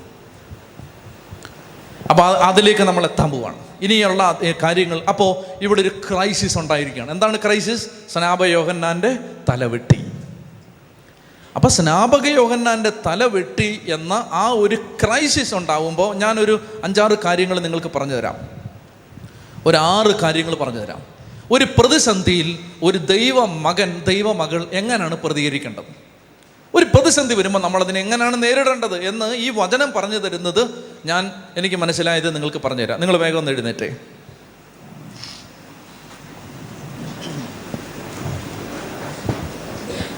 ഉച്ചത്തിൽ നമുക്ക് ഒരുമിച്ചൊന്ന് പ്രാർത്ഥിക്കാം. അതായത് കർത്താവിന്റെ കൃപയും ശക്തിയും അനുഗ്രഹവും നമ്മൾ സ്വീകരിക്കുന്നതിനാണ് ദൈവം വചനം അയക്കുന്നത്. ഞാൻ നിങ്ങളോട് പറഞ്ഞു ഒരു വചനം കേൾക്കുമ്പോൾ ആ വചനം എന്താണോ പറയുന്നത് അതുമായി ബന്ധപ്പെട്ട കൃപ നമ്മളിൽ നിറയുകയാണ്. ഇത് മനസ്സിലായായിരുന്നോ? ഒരു വചനം നമ്മൾ കേട്ടുകൊണ്ടിരിക്കുമ്പോൾ ആ വചനവുമായി ബന്ധപ്പെട്ട ആ വചനം എന്താണ് പറയുന്നത്? ആ കൃപ നമ്മൾ ആ വചനം സ്വീകരിച്ചാൽ ആ കൃപ നമ്മളിൽ നിറയും. എനിക്ക് ലോകത്തിന്റെ നാനാഭാഗത്തു നിന്നും അനേകം ആളുകളുടെ ആളുകൾ സന്തോഷത്തോടെ എന്റെ അടുത്ത് പറഞ്ഞ ഒരു കാര്യം ഞാൻ വളരെ താഴ്മയോടെ ഞാൻ ഓർക്കുന്നത് ഞാൻ നിങ്ങളോട് പറയുകയാണ് അതായത് അച്ഛാ വചനം ഞങ്ങൾ കേട്ടു. വചനം കേട്ടപ്പോൾ ഞങ്ങളുടെ ജീവിതത്തിൽ ഞങ്ങൾ ഇങ്ങനൊരു തീരുമാനം എടുത്തു ഞങ്ങൾ പ്രാർത്ഥിക്കാൻ തുടങ്ങി കുമ്പസാരിക്കാൻ തുടങ്ങി ഞങ്ങൾക്ക് മാനസാന്തരം വരാൻ തുടങ്ങി ഞങ്ങളുടെ ജീവിതത്തിന്റെ ഒരു താളമായി. എന്നോട് ഞാൻ ഒരു വീട്ടിൽ പോയി കഴിഞ്ഞ ആഴ്ചയിൽ ഞാൻ വീട്ടിൽ പോയി. അപ്പോൾ ഞാൻ എന്റെ കൂടെ ഉണ്ടായിരുന്ന സഹോദരനോട് പറഞ്ഞു ഈ വീട്ടിൽ പോകണം എനിക്കത് നിർബന്ധമാണ്. അപ്പോൾ ഒത്തിരി വൈകി കുറേ ദൂരമുണ്ട്. പക്ഷേ ഞാൻ പറഞ്ഞു അത് ആത്മാവ് അതുപോലെ ഒരു പ്രേരണ തരുന്നുണ്ട് പോവാൻ. അവരൊരു വീട് വെച്ചു. വീട് പണി തീർന്നില്ല. രണ്ട് ദിവസമാണ് വീടിന്റെ വെഞ്ചരിപ്പ്. വീട് പണിയും തീർന്നിട്ടില്ല. എല്ലാം രാത്രിയോടൊക്കെ തീരുമെന്നൊക്കെ പറയുന്നു. ഞാൻ തലേന്ന് പോയി. പണിയും തീർന്നിട്ടൊന്നുമില്ല. ഞാൻ ചെന്നു. ഞാൻ ആ കുടുംബം പോകാനുള്ള കാരണം എന്തോ ആവട്ടെ പക്ഷെ ആ കുടുംബം അവരെന്റെ അടുത്ത് പറഞ്ഞത് അവരാദ്യമായിട്ട് എന്നെ കാണുമ്പോൾ അവരെന്റെ അടുത്ത് പറഞ്ഞത് അച്ഛാ കൂട്ട ആത്മഹത്യക്ക് ഒരുങ്ങി നിന്ന ഒരു വീടായിരുന്നു ഇത്. കൂട്ട ആത്മഹത്യക്ക് ഒരുങ്ങി നിന്ന ഒരു വീടായിരുന്നു ഇത്. കൂട്ട ആത്മഹത്യ ആ വീട്ടിലൊരു സങ്കടം ഉണ്ടായി ഒരു പ്രയാസം ഉണ്ടായി സാമ്പത്തികമായിട്ട് വളരെ ഞെരുക്കമായി ബുദ്ധിമുട്ടായി. കൂട്ട ആത്മഹത്യക്ക് ഒരുങ്ങി നിന്നൊരു വീട് ഞങ്ങൾ യൂട്യൂബിലൂടെ വചനം കേട്ടു. എന്നിട്ട് ആ സഹോദരങ്ങൾ എന്റെ അടുത്ത് പറഞ്ഞു അച്ഛൻ അറിയോ ഞങ്ങൾ സത്യം പറഞ്ഞാൽ മാമോദീസ മുങ്ങിയ അക്രൈസ്തവരായിരുന്നു അവരെന്റെ അടുത്ത് പറഞ്ഞ വാക്കിയതാണ് കുറച്ചുകൂടെ പ്ലെയിൻ ലാംഗ്വേജിലാണ് പറഞ്ഞത്. ആരെയും വേദനിപ്പിക്കാതിരിക്കാൻ വേണ്ടി ഞാൻ അതിനെ കുറച്ച് സഭ്യം പിന്നെ കുറച്ച് മനോഹരമായ രീതിയിലാക്കുന്നു എന്നേ ഉള്ളൂ. അവർ പറഞ്ഞത് ഞങ്ങൾ മാമോദീസ മുങ്ങിയ അക്രൈസ്തവരായിരുന്നു അതെങ്ങനെയാണ് മാമോദീസ മുങ്ങിയ എന്ന് പറഞ്ഞാൽ അവർ പറഞ്ഞു മാമോദീസ മുങ്ങിയിട്ടുണ്ടെന്നേ ഉള്ളൂ. ഞങ്ങൾക്ക് ഒന്നും അറിയില്ലായിരുന്നു. അവർ വചനം കേൾക്കാൻ തുടങ്ങി. ദൈവ വചനം പാലിക്കാൻ തുടങ്ങി. വചനം പാലിക്കാൻ അവർക്ക് കൃപ കിട്ടി തുടങ്ങി. അവർ കർത്താവിനെ അനുസരിക്കാൻ കൃപ കിട്ടി തുടങ്ങി. കർത്താവിന്റെ കൃപ അവരിൽ വന്നു കഴിഞ്ഞപ്പോൾ അവർ ഒരിക്കൽ എന്റെ അടുത്ത് പറഞ്ഞു അച്ഛാ ഞങ്ങൾ സാപത്ത് ആചരിക്കിപ്പോൾ പേടിച്ചിട്ടൊന്നുമല്ല. കർത്താവ് ഞങ്ങൾക്ക് ഞായറാഴ്ച ഭംഗിയായിട്ട് ആചരിക്കണം. അതിനൊരു കൃപ തന്നു. അതുകൊണ്ട് ഞങ്ങളിപ്പോൾ എക്സ്ട്രീം കേസാണ് നിങ്ങൾ ചെയ്യരുത്. എക്സ്ട്രീം കേസാണ് ഞങ്ങളുടെ വീട്ടിൽ ഞങ്ങൾ അന്ന് തീ പോലും കത്തിക്കില്ല. ഞായറാഴ്ച കഴിയട്ടെ. എക്സ്ട്രീം കേസാണ് അങ്ങനെ ആരും ചെയ്യണ്ട. അവർ പറയാണ് ഒരു കാലത്ത് ഞായറാഴ്ച ഞങ്ങൾ കർത്താവിനെ മാനിക്കാതെ നടന്നു. ഇപ്പം ഞങ്ങൾക്ക് സങ്കടം തോന്നുന്നുണ്ട്. ഞങ്ങൾ അതുകൊണ്ട് ആ സ്നേഹത്തെ പ്രതി ഞങ്ങൾ വീട്ടിൽ അന്നൊന്നും വെക്കില്ല. കർത്താവിന്റെ ദിവസമാണ്. അടുക്കള പോലും ഒന്നും ചെയ്യണ്ട. എക്സ്ട്രീം കേസാണ് കേട്ടോ. ഇതിനൊന്നും പ്രൊമോട്ട് ചെയ്യരുത്. പക്ഷേ ഞാൻ അവർ പറഞ്ഞ് പറയുകയാണ്. ദൈവം അവർക്ക് ആ ബാധ്യതയിൽ നിന്ന് കർത്താവ് കൃപ കൊടുത്തു. അവർ നല്ല വീട് വെച്ചു നല്ലൊരു വീട് വെച്ചു. അതിന്റെ വെഞ്ചരിപ്പായിരുന്നു. അപ്പം അതിന്റെ തലേന്ന് ഞാൻ പോയി. പ്രാർത്ഥിച്ചു വന്നു. ഞാൻ പറയുന്നത് എന്തിനെന്നറിയാമോ ദൈവം വചനം കേട്ടപ്പോൾ കൃപ കിട്ടി. കൃപ കിട്ടി. കൃപ കിട്ടിയപ്പോൾ എല്ലാം മാറാൻ തുടങ്ങി. പ്രയാസങ്ങൾ അവർക്കില്ലെന്നല്ല ഇപ്പോഴും പ്രയാസമുണ്ട്. പക്ഷേ കർത്താവ് ഒത്തിരി എന്തോ ഒരു സന്തോഷമായിട്ട് ദൈവമേ കർത്താവ് കൊണ്ട് നടക്കുന്നു.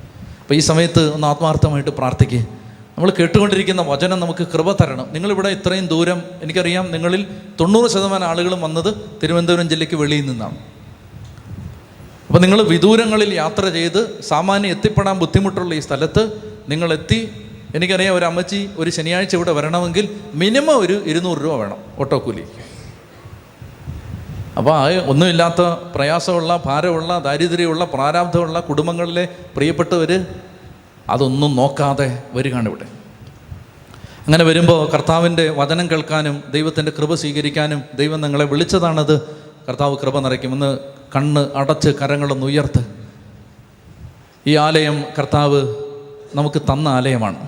ദൈവം ഇവിടെ ഉണ്ട് ഈശോയുടെ സ്നേഹം ഇവിടെയുണ്ട് ഈശോയുടെ കൃപ ഇവിടെയുണ്ട്. രണ്ട് കരങ്ങൾ സ്വർഗത്തിലേക്ക് ഉയർത്തി. പ്രിയപ്പെട്ട മക്കളെ അതിനെ തുറന്ന് ശക്തിയോടെ സ്തുതിച്ച് പ്രാർത്ഥിച്ചു. ഹാലലുയ്യ ശക്തിയോടെ സ്തുതിച്ചു. എല്ലാ മക്കളും സ്തുതിക്കട്ടെ. വലിയ ശക്തിയും അഭിഷേകവും കൃപയും നിറയട്ടെ. ആത്മാവിന്റെ ശക്തി അഭിഷേകം നിറയട്ടെ. സകല തിന്മകളുടെ മേലും പ്രവർത്തിച്ചുകൊണ്ടിരിക്കുന്ന ദൈവത്തിന്റെ ശക്തി സകല അടിമത്തങ്ങളെയും തകർക്കുന്ന ദൈവത്തിന്റെ ശക്തി കർത്താവെ ഞങ്ങളെ ബലിയർപ്പിച്ച് പ്രാർത്ഥിക്കാൻ ഒരുങ്ങുമ്പോൾ അങ്ങ് ഞങ്ങളെ അഭിഷേകം കൊണ്ട് നിറക്കണേ എന്ന് പ്രാർത്ഥിക്കുന്നു. അങ്ങ് ഞങ്ങളെ കൃപ കൊണ്ട് നിറക്കണേ എന്ന് പ്രാർത്ഥിക്കുന്നു. ഈ കുടുംബങ്ങളെല്ലാം അങ്ങ് വീണ്ടെടുക്കണേ എന്ന് പ്രാർത്ഥിക്കുന്നു. ഹാലലു യഹാലലു യഹാലലു യഹാലലു യഹാലലു യഹാലലു പ്രിയപ്പെട്ട മക്കളെ നമ്മൾ കർത്താവിന്റെ വചനം കേട്ടുകൊണ്ടിരിക്കുമ്പോൾ കർത്താവിന്റെ വചനം സ്വീകരിച്ചുകൊണ്ടിരിക്കുമ്പോൾ വലിയ ദൈവകൃപ നമ്മളിലേക്ക് നിറയുമെന്നാണ് രാവിലെ പറഞ്ഞത്. താമസിച്ച് വന്നവരുടെ അറിവിന് വേണ്ടി കർത്താവിന്റെ വചനം ഒരു വചനം കേൾക്കുമ്പോൾ ആ വചനത്തിലൂടെ കൃപ വരും. കൃപ വന്നില്ലെങ്കിൽ നമുക്കൊന്നും ചെയ്യാൻ പറ്റില്ല. നമ്മുടെ പ്രവൃത്തി കൊണ്ട് നമുക്കൊന്നും ചെയ്യാൻ പറ്റില്ല.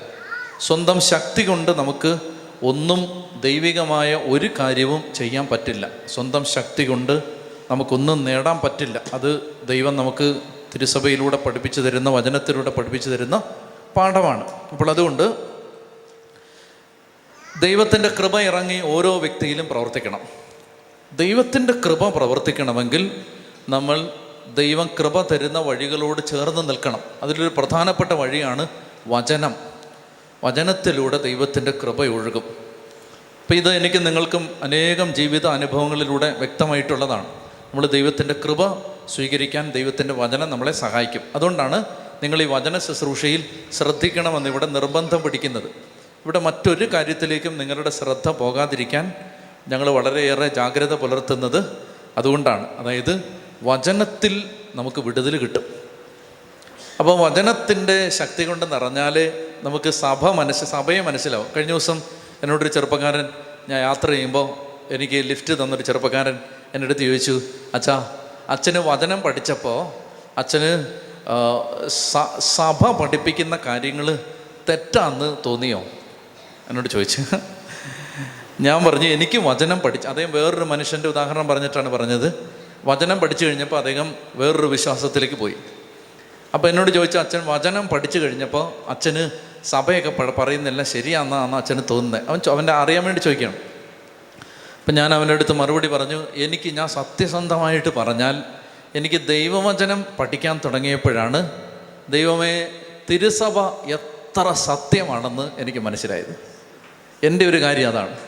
അതായത് ഞാൻ വചനം പഠിക്കാൻ തുടങ്ങിയപ്പോഴാണ് എനിക്ക് പരിശുദ്ധ കത്തോലിക്ക സഭയുടെ അല്ലെങ്കിൽ എപ്പിസ്കോപ്പൽ സഭകളുടെ ദൈവം സ്ഥാപിച്ച സഭയുടെ ദൈവമേ അത് ഓ അതിന്റെ ഒരു വലിപ്പം എനിക്ക് മനസ്സിലായത് വചനം പഠിക്കാൻ തുടങ്ങിയപ്പോഴാണ്.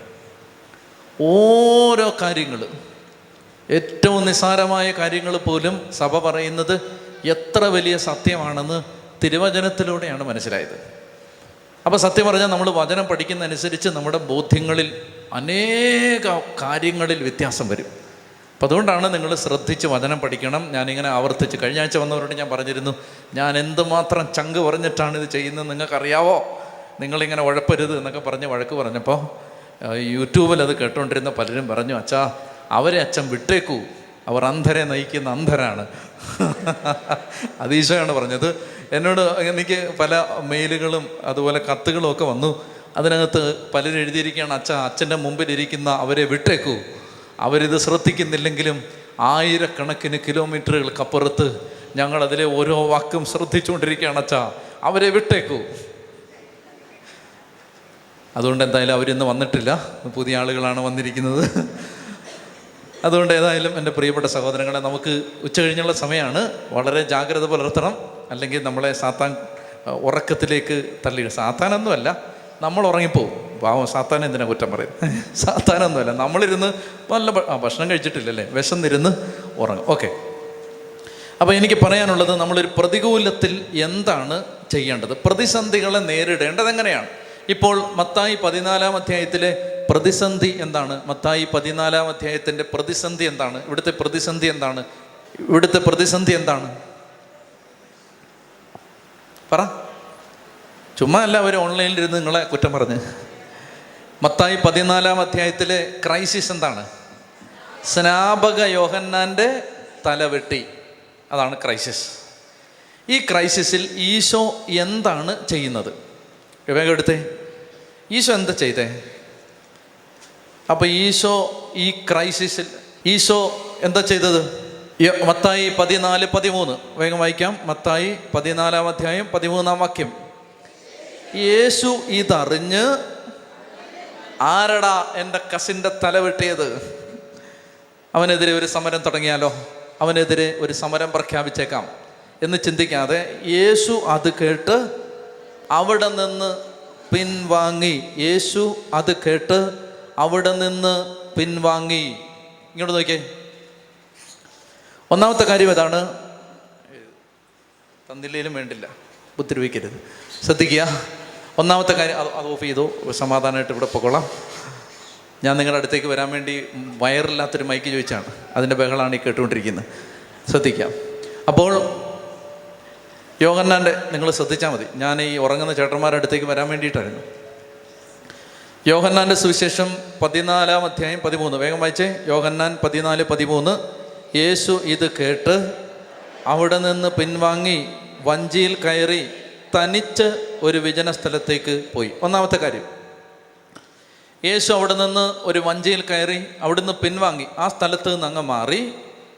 ഒറ്റയ്ക്ക് ഒരു വിജന സ്ഥലത്തേക്ക് പോയി. ഒരു വഞ്ചിയിൽ കയറി ഒരു വിജന സ്ഥലത്തേക്ക് പോയി. ഒന്നാമത്തെ കാര്യം അതായത് നമുക്കൊരു ക്രൈസിസ് വരുമ്പോൾ ആ ക്രൈസിസിലൂടെ ദൈവം സംസാരിക്കുന്നുണ്ട്. ശ്രദ്ധിക്കാം. അതായത് നിങ്ങളുടെ കുടുംബത്തിൽ ഇപ്പോൾ ഒരു അപമാനം വന്നു. നിങ്ങളുടെ കുടുംബത്തിൽ സാമ്പത്തിക ഞെരുക്കം വന്നു. നിങ്ങളുടെ കുടുംബത്തിൽ ഒരു വഴക്കും പ്രശ്നവും ഉണ്ടാവുകയാണ്.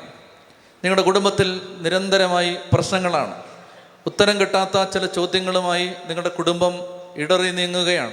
ഇത്തരം സാഹചര്യങ്ങളിൽ നാം എന്താണ് ചെയ്യേണ്ടത്? അപ്പോൾ ഒന്നാമത്തെ കാര്യം ഇതാണ്. ഞാൻ രാവിലെ പറഞ്ഞിരുന്നു ദൈവം അനുവദിക്കാതെ ഒരു പ്രശ്നവും നമ്മളെ തേടി വരില്ല. അപ്പം നിങ്ങളുടെ കുടുംബത്തിൽ ഉദാഹരണത്തിന് നിങ്ങളുടെ കുഞ്ഞ് ഒരു തെറ്റ് ചെയ്ത് മകനോ മകളോ ഒരു തെറ്റ് ചെയ്തിട്ട് തെറ്റ് ചെയ്ത് നാട്ടിലൊക്കെ അങ്ങ് നാണക്കേടായെന്ന് വെച്ചോ? അപ്പോൾ ഇത് സഹിക്കാൻ പറ്റാതെ മാതാപിതാക്കന്മാർ വിഷമിച്ചിരിക്കുകയാണ്. അപ്പോൾ ഇത് സഹിക്കാൻ പറ്റാതിരിക്കുന്ന മാതാപിതാക്കന്മാർ അറിയുക കർത്താവ് അനുവദിച്ചിട്ടാണ്. കർത്താവ് തന്നതല്ല ഇത് ദൈവമല്ല ഇത് തന്നത്. പക്ഷെ ദൈവം ഈ ഒരു പ്രശ്നം ഉണ്ടാകട്ടെ എന്ന് അനുവാദം കൊടുത്തു. എന്ന് പറഞ്ഞാൽ കർത്താവ് പറഞ്ഞു അത് അത് അവിടെ നടക്കട്ടെ. അപ്പം ദൈവം കരുണയില്ലാത്തവനാണോ? സ്നാപയോഗന്നാന്റെ തല വെട്ടാനായി ഹെറോദേസ് അന്തിപ്പാസിന്റെ ആരാച്ചാർ വാളുയർത്തുമ്പോൾ യേശു പറഞ്ഞു യേശു ഉള്ളിൽ പറഞ്ഞു അത് നടക്കട്ടെ. യേശു ഉള്ളിൽ പറഞ്ഞു അത് നടക്കട്ടെ. അത് യേശു അനുവദിച്ചു. യേശു അത് അനുവദിച്ചത്. കർത്താവിന് അതിലൂടെ ഒരു നന്മയുണ്ടാക്കാൻ പറ്റും എന്നുള്ളത് കൊണ്ടാണ്. അതുകൊണ്ട് ഒന്നാമത്തെ കാര്യം ഏത് തകർച്ചയിലും ഒന്ന് ദൈവത്തിന് നിങ്ങളോട് എന്തോ സംസാരിക്കാനുണ്ട്. ഒന്ന് ഏത് ക്രൈസിസിലും ദൈവത്തിന് ആ കുടുംബത്തോട് എന്തോ സംസാരിക്കാനുണ്ട്. ഒന്നൊക്കെ പറഞ്ഞേ ഹാലേ ലുയാ അപ്പൊ ഏത് കാര്യത്തിനും നമുക്ക് മനോവേദന തരുന്ന മനപ്രയാസം തരുന്ന വിഷമം തരുന്ന ഒരു കാര്യത്തിലൂടെ ദൈവത്തിന് സംസാരിക്കാനുണ്ട്. ദൈവത്തിന് നമ്മുടെ ജീവിതത്തെ സംബന്ധിക്കുന്ന എന്തോ പറഞ്ഞു തരാനുണ്ട്. അതുകൊണ്ട് എന്ത് ചെയ്യണം? അതുകൊണ്ട് വിജന സ്ഥലത്തേക്ക് പിൻവാങ്ങണം. അപ്പോൾ എന്ത് ചെയ്യണം? ഒരു ധ്യാനത്തിന് പോകണം ഇനി ധ്യാനത്തിന് പോയാൽ നിങ്ങൾക്ക് ആ ദൈവസ്വരം കേൾക്കാൻ പറ്റത്തില്ലെങ്കിൽ ഒറ്റയ്ക്ക് എവിടെയെങ്കിലും പോകണം അല്ലെങ്കിൽ മാറിയിരുന്ന് പ്രാർത്ഥിക്കണം. അല്ലെങ്കിൽ ആ കുടുംബം ഒരു ഉപവാസം പ്രഖ്യാപിക്കണം. അല്ലെങ്കിൽ ആ കുടുംബം ഒരു പ്രാർത്ഥനാ വാരം പ്രഖ്യാപിക്കണം. കുടുംബത്തിൽ ഈ ആഴ്ച പ്രാർത്ഥനയാണ്. ഈ ആഴ്ച നമ്മൾ ബാക്കി എല്ലാ കാര്യങ്ങളും മാറ്റിവെക്കുന്നു നമ്മൾ പ്രാർത്ഥിക്കുകയാണ്. കർത്താവെ എന്താണ് അങ്ങയുടെ ഇഷ്ടം? എന്താണ് അങ്ങ് സംസാരിക്കുന്നത്? എവിടെയാണ് ഞങ്ങൾ തിരുത്തേണ്ടത്? എന്താണ് ഞങ്ങൾ ചെയ്യേണ്ടത്? എന്താണ് ഞങ്ങളുടെ ബോധ്യങ്ങളിൽ മാറ്റം വരുത്തേണ്ടത്? എന്താണ് ഞങ്ങളുടെ നിലപാടുകളിൽ ഞങ്ങൾ സ്വീകരിക്കേണ്ട സമീപനം എന്താണ്? ഇതിനെക്കുറിച്ചൊരു വ്യക്തത കിട്ടാൻ എന്റെ പ്രിയപ്പെട്ട മക്കളെ നമ്മൾ യേശുവിനെ പോലെ ഒരു വിജന സ്ഥലത്തേക്ക് മാറണം. കർത്താവ് നമുക്കിത് കാണിച്ചു തരികയാണ്. യേശു ഒരു വിജന സ്ഥലത്തേക്ക് ഒറ്റയ്ക്ക് പത്രൂസിനെയും അന്തരയോസിനെയും യാക്കോബിനെയും യോഹന്നാനെയും യൂതായെയും പീലിപ്പോസിനെയും ബർത്തലോമിയെയും കൂടെ കൂട്ടാതെ കർത്താവ് ഒറ്റയ്ക്ക് ഒരു വഞ്ചിയിൽ കയറി ഒരു വിജന സ്ഥലത്തേക്ക് മാറിയിരുന്നു. ഒന്ന്. രണ്ടാമതായിട്ട് നമ്മൾ ശ്രദ്ധിക്കേണ്ടത് അവിടെ ഈ വിജന സ്ഥലത്തേക്ക് കർത്താവ് മാറുമ്പോൾ എന്ത് സംഭവിക്കുന്നു യേശുവിനെ കാണാത്തത് കൊണ്ട് യേശുവിനെ അന്വേഷിച്ച് അനേകം ആളുകൾ യേശു ഇരിക്കുന്നിടത്തേക്ക് വന്നു കർത്താവ് ഒരു സമാധാനത്തിന് വേണ്ടി മാറിയിരുന്നാണ് അന്നേരത്തെ ആളുകളെല്ലാം കൂടി ഇടിച്ചു കുത്തി "ദാണ്ട്രാ, ഇവിടെ ഉണ്ട്രാ. കണ്ടുപിടിച്ചേ ഊയ്." അങ്ങനെ ചേച്ചി ഉണർന്നു. അപ്പോ അങ്ങനെ ഇവിടെ ഒരു സംഭവം പറഞ്ഞ ചേച്ചി എന്റെ ചേച്ചി ഞങ്ങൾ ഇവിടെ ഒരു സംഭവം പറയായിരുന്നു. അപ്പോൾ അങ്ങനെ കർത്താവ് എവിടെ ഉണ്ടെന്ന് അവർ ലൊക്കേറ്റ് ചെയ്തു. അപ്പൊ ഈശോ ഒറ്റയ്ക്ക് മാറിയിരിക്കുകയാണ്. അങ്ങനെ മാറിയിരിക്കുന്ന സമയത്ത് ഈശോ എവിടെ ഉണ്ടെന്ന് അവർ മനസ്സിലാക്കിയിട്ട് അവരെല്ലാം യേശുവിനെ തേടി വരികയാണ്.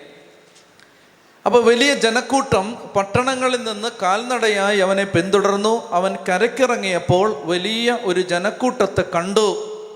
ഞാൻ നിങ്ങളോട് ചോദിക്കട്ടെ? ഞാൻ എവിടെയെങ്കിലും മാറിയിരുന്ന് പ്രാർത്ഥിക്കാൻ വേണ്ടി മാറിയിരിക്കാന്ന് വെച്ചോ? ഞാൻ അപ്പോൾ അന്നേരമാണ് നിങ്ങൾ അച്ഛാ ഞാൻ ദുബായിൽ നിന്ന് വന്നതാണ് കുവൈറ്റിൽ നിന്ന് വന്നതാണ് അങ്ങനെ ഡാലസിൽ നിന്ന് ഇപ്പം ഇങ്ങോട്ട് വന്ന് ഡോളറുമായിട്ട് വന്നതേ ഉള്ളൂ എന്നൊക്കെ പറഞ്ഞ് നിങ്ങൾ വരികയാണ്. ഞാൻ സത്യം പറയാലോ ഞാൻ പുറമേ നിങ്ങളോട് ചിരിച്ച് കാണിച്ചാലും എന്റെ ഉള്ളിൽ അന്നേരം ഭയങ്കര ഇറിറ്റേഷൻ വരും. ദൈവം സമാധാനമായിട്ടൊന്ന് പ്രാർത്ഥിക്കാനും സമ്മതിക്കത്തില്ല എന്ന് പറഞ്ഞിട്ട് അപ്പം ഞാൻ നിങ്ങളോട് എപ്പോഴാ വന്നേ? ഫ്ലൈറ്റ് എപ്പോഴായിരുന്നു? എപ്പോഴാ വന്നേ? എന്ന ശരിക്കും എന്റെ അകത്ത് ഇതാ നടക്കുന്നത് കേട്ടോ. അപ്പം അങ്ങനെ വന്നവർക്കെല്ലാം ഒരു ക്ഷമാപണം. അതല്ല ഞാൻ പറയുകയാണ് ഒരു ഉദാഹരണത്തിന് ഇപ്പം നിങ്ങൾ ഞാൻ എവിടെയെങ്കിലും മാറിയിരുന്ന് പ്രാർത്ഥിക്കാമെന്ന് വിചാരിച്ച് അങ്ങനെ ഇരിക്കുന്ന സമയത്ത് ഇപ്പം നിങ്ങൾ എല്ലാവരും കൂടി ഇടിച്ച് വരികയെന്ന് വെച്ചോ. നിങ്ങൾ അങ്ങനെ വരില്ല എന്നാലും ആരെങ്കിലും അങ്ങനെ വരികയാണെങ്കിൽ നമുക്ക് സാധാരണ മനുഷ്യർക്ക് തോന്നാൻ സാധ്യതയുള്ളത് ആ വികാരത്തിന്റെ പേരെന്ന് പറഞ്ഞ് ദേഷ്യമല്ലത്. നല്ലൊരു മലയാള വാക്കുണ്ടതിന് പറ. കോപം അതല്ല. ദേഷ്യം അല്ല. അമർഷം അല്ല. ഏ? അസ്വസ്ഥത അല്ല. സൂപ്പർ ഒരു വാക്കുണ്ട്. ദേഷ്യമൊന്നുമല്ല. ഏ. ഈർഷ്യ. ആ അടുത്ത് വരുന്നുണ്ട്. നീരസം. നീരസം. ഭയങ്കര ഒരു സാധനമൊന്നുമല്ല. ഭയങ്കര കോപമൊന്നുമില്ല. വിട്ടറ അങ്ങനൊന്നുമല്ല. ഏ. ദേഷ്യം അതൊന്നുമല്ല. നീരസം. ഛേ. ഇപ്പോഴാണ് വരുന്നേ? മനസ്സിലായോ? അതെന്താണ്? എന്താണത്? രസം എന്ന് കേട്ടിട്ടുണ്ടോ അമ്മച്ചി? ആ. അതിന്റെ ഒരു അളിയനായിട്ട് വരും. നീരസം. കേൾക്കണേ അപ്പൊ സത്യം പറഞ്ഞ കർത്താവ് വിശ്വാമശിക ദൈവരാജ്യത്തിന്റെ സുവിശേഷം പ്രസംഗിക്കാൻ ഇറങ്ങുമ്പോൾ സ്നാപയോഹന്നാന്റെ കഴുത്ത് മുറിച്ചു എന്ന് അറിഞ്ഞു കഴിയുമ്പോൾ കർത്താവ് വിശ്വാമശിക ഒരു വിജനസ്ഥലത്തേക്ക് പിൻവാങ്ങി.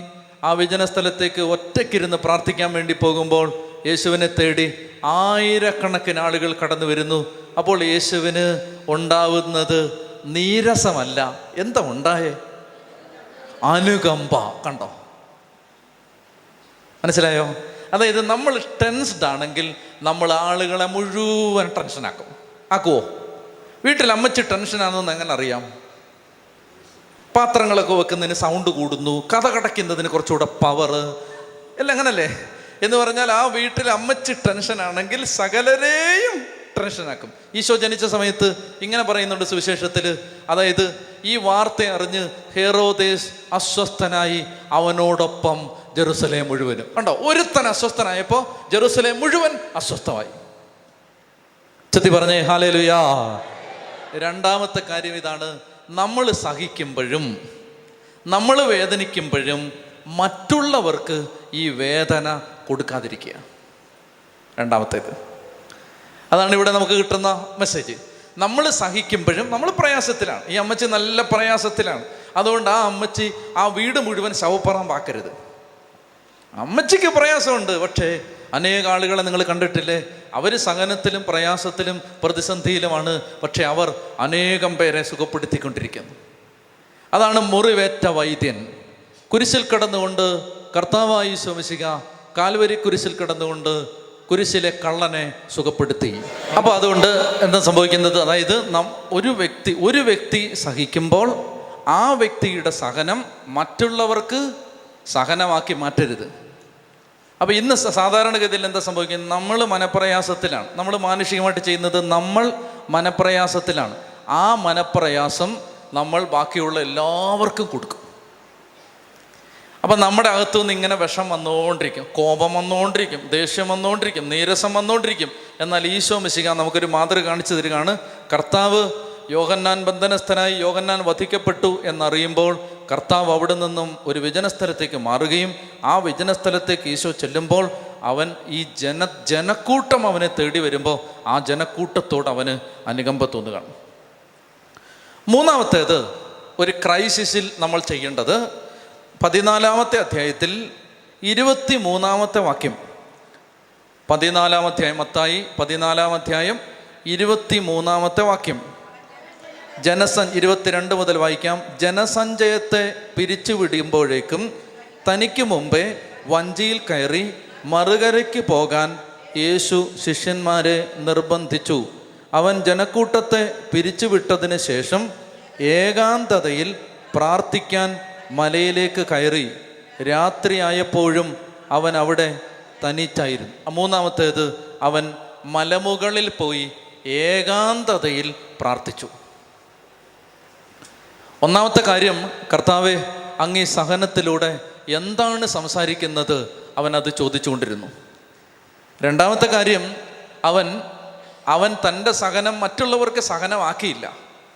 മൂന്നാമത്തെ കാര്യം ഒരു ക്രൈസിസിൽ ഈശോ ചെയ്യുന്നത് അവനൊരു മലമുകളിൽ മാറിയിരുന്ന് പ്രാർത്ഥിക്കാൻ തുടങ്ങി. നമ്മുടെ പ്രയാസങ്ങളും വേദനകളും വരുമ്പോൾ നമ്മളിങ്ങനെ പരാതികളും പരിദേവനങ്ങളുമായി ഓടി നടക്കുന്നതിന് പകരം നമ്മൾ മാറിയിരുന്ന് പ്രാർത്ഥിച്ചാൽ അതിന് ദൈവം ഉത്തരം തരും. പ്രാർത്ഥന അതായത് സഹനകാലങ്ങളെ പ്രാർത്ഥനാ കാലങ്ങളാക്കി മാറ്റണം. സഹനകാലങ്ങളെ പ്രാർത്ഥനാ കാലങ്ങളാക്കി മാറ്റണം എന്ന് പറഞ്ഞാൽ നമ്മുടെ ശക്തി കൊണ്ട് ക്രൈസിസിനെ അതിജീവിക്കാൻ പറ്റില്ല. അതുകൊണ്ട് പ്രാർത്ഥന കൂട്ടണം. അതുകൊണ്ട് ദൈവത്തെ ആശ്രയിക്കുന്നത് കൂടുതൽ ആശ്രയിക്കണം. കൂടുതൽ പ്രാർത്ഥിക്കണം. എല്ലാ ദിവസവും വിശുദ്ധ കുർബാനയ്ക്ക് പോകണം. അപ്പോൾ ആ സമയത്ത് നമ്മൾ എന്നോടൊരു സഹോദരൻ വിളിച്ചു. ഒരു സഹോദരൻ വിളിച്ചിട്ട് പറഞ്ഞു അച്ഛാ എന്നെ സഹായിക്കാൻ ആരുമില്ല. ഫോണിൽ കൂടെ ഒത്തിരി ഏങ്ങലടിച്ച് കരഞ്ഞു. ഒരുപാട് നേരം കരഞ്ഞു. കരഞ്ഞിട്ട് അവൻ പറഞ്ഞു അച്ഛാ എന്റെ ഭാര്യ എന്നെ വിട്ടുപോയി. എനിക്ക് എന്റെ ഭാര്യയുടെ കൂടെ ജീവിക്കണമെന്നാണ് ആഗ്രഹം. എനിക്ക് എന്റെ ഭാര്യയുടെ കൂടെ ജീവിക്കണമെന്നാണ് ആഗ്രഹം. ഞാൻ ഒരു ഒരു സങ്കടം പറയട്ടെ? പറയട്ടെ. ഇങ്ങനെ ഉറങ്ങി എങ്ങനെ പറയാൻ തോന്നും? അതായത് ഞാൻ ഒരു സങ്കടം പറയട്ടെ. എന്തെന്നറിയാമോ? ഈ കഴിഞ്ഞ ദിവസങ്ങളിൽ ഒരു കാര്യം എന്നെ ഭയങ്കരമായി ഭാരപ്പെടുത്തി. അതിതാണ് അതായത് കുടുംബങ്ങൾ നമ്മളിങ്ങനെ ഒത്തിരി കുടുംബങ്ങളെ കാണുകയാണ്. അപ്പോൾ ഈ കുടുംബങ്ങൾ വരുമ്പോൾ ആ കുടുംബങ്ങളിൽ വളരെ കുറച്ച് കുടുംബങ്ങൾ മാത്രമേ ഉള്ളൂ. ഭാര്യയും ഭർത്താവും പരസ്പരം ഹൃദയം തുറന്ന് സ്നേഹിക്കുന്നവർ. എനിക്കത് കൂടുതൽ കൂടുതൽ മനസ്സിലായി വരികയാണ്. നിങ്ങൾക്ക് പ്രയാസമൊന്നും തോന്നില്ലെന്ന് എനിക്കറിയാം. സത്യമായതുകൊണ്ട് നിങ്ങൾ എന്നെ കൊഞ്ഞനം കാണിക്കത്തില്ലെന്ന് എനിക്കറിയാം. എനിക്ക് ഞാനിങ്ങനെ കണ്ടുമുട്ടുന്ന ഇത്രയും കാലത്തിനിടയിൽ കണ്ടുമുട്ടിയ പതിനായിരക്കണക്കിന് കുടുംബങ്ങളിൽ ഞാൻ ഒരു കാര്യം പറയട്ടെ? ഉള്ളു തുറന്ന് ഭാര്യയും ഭർത്താവും സ്നേഹിക്കുന്ന ഒരു പത്ത് ശതമാനം കുടുംബങ്ങളെ പോലും ഞാൻ കണ്ടിട്ടില്ല. ഞാൻ കണ്ടിട്ടില്ല. എന്റെ കുഴപ്പമായിരിക്കും.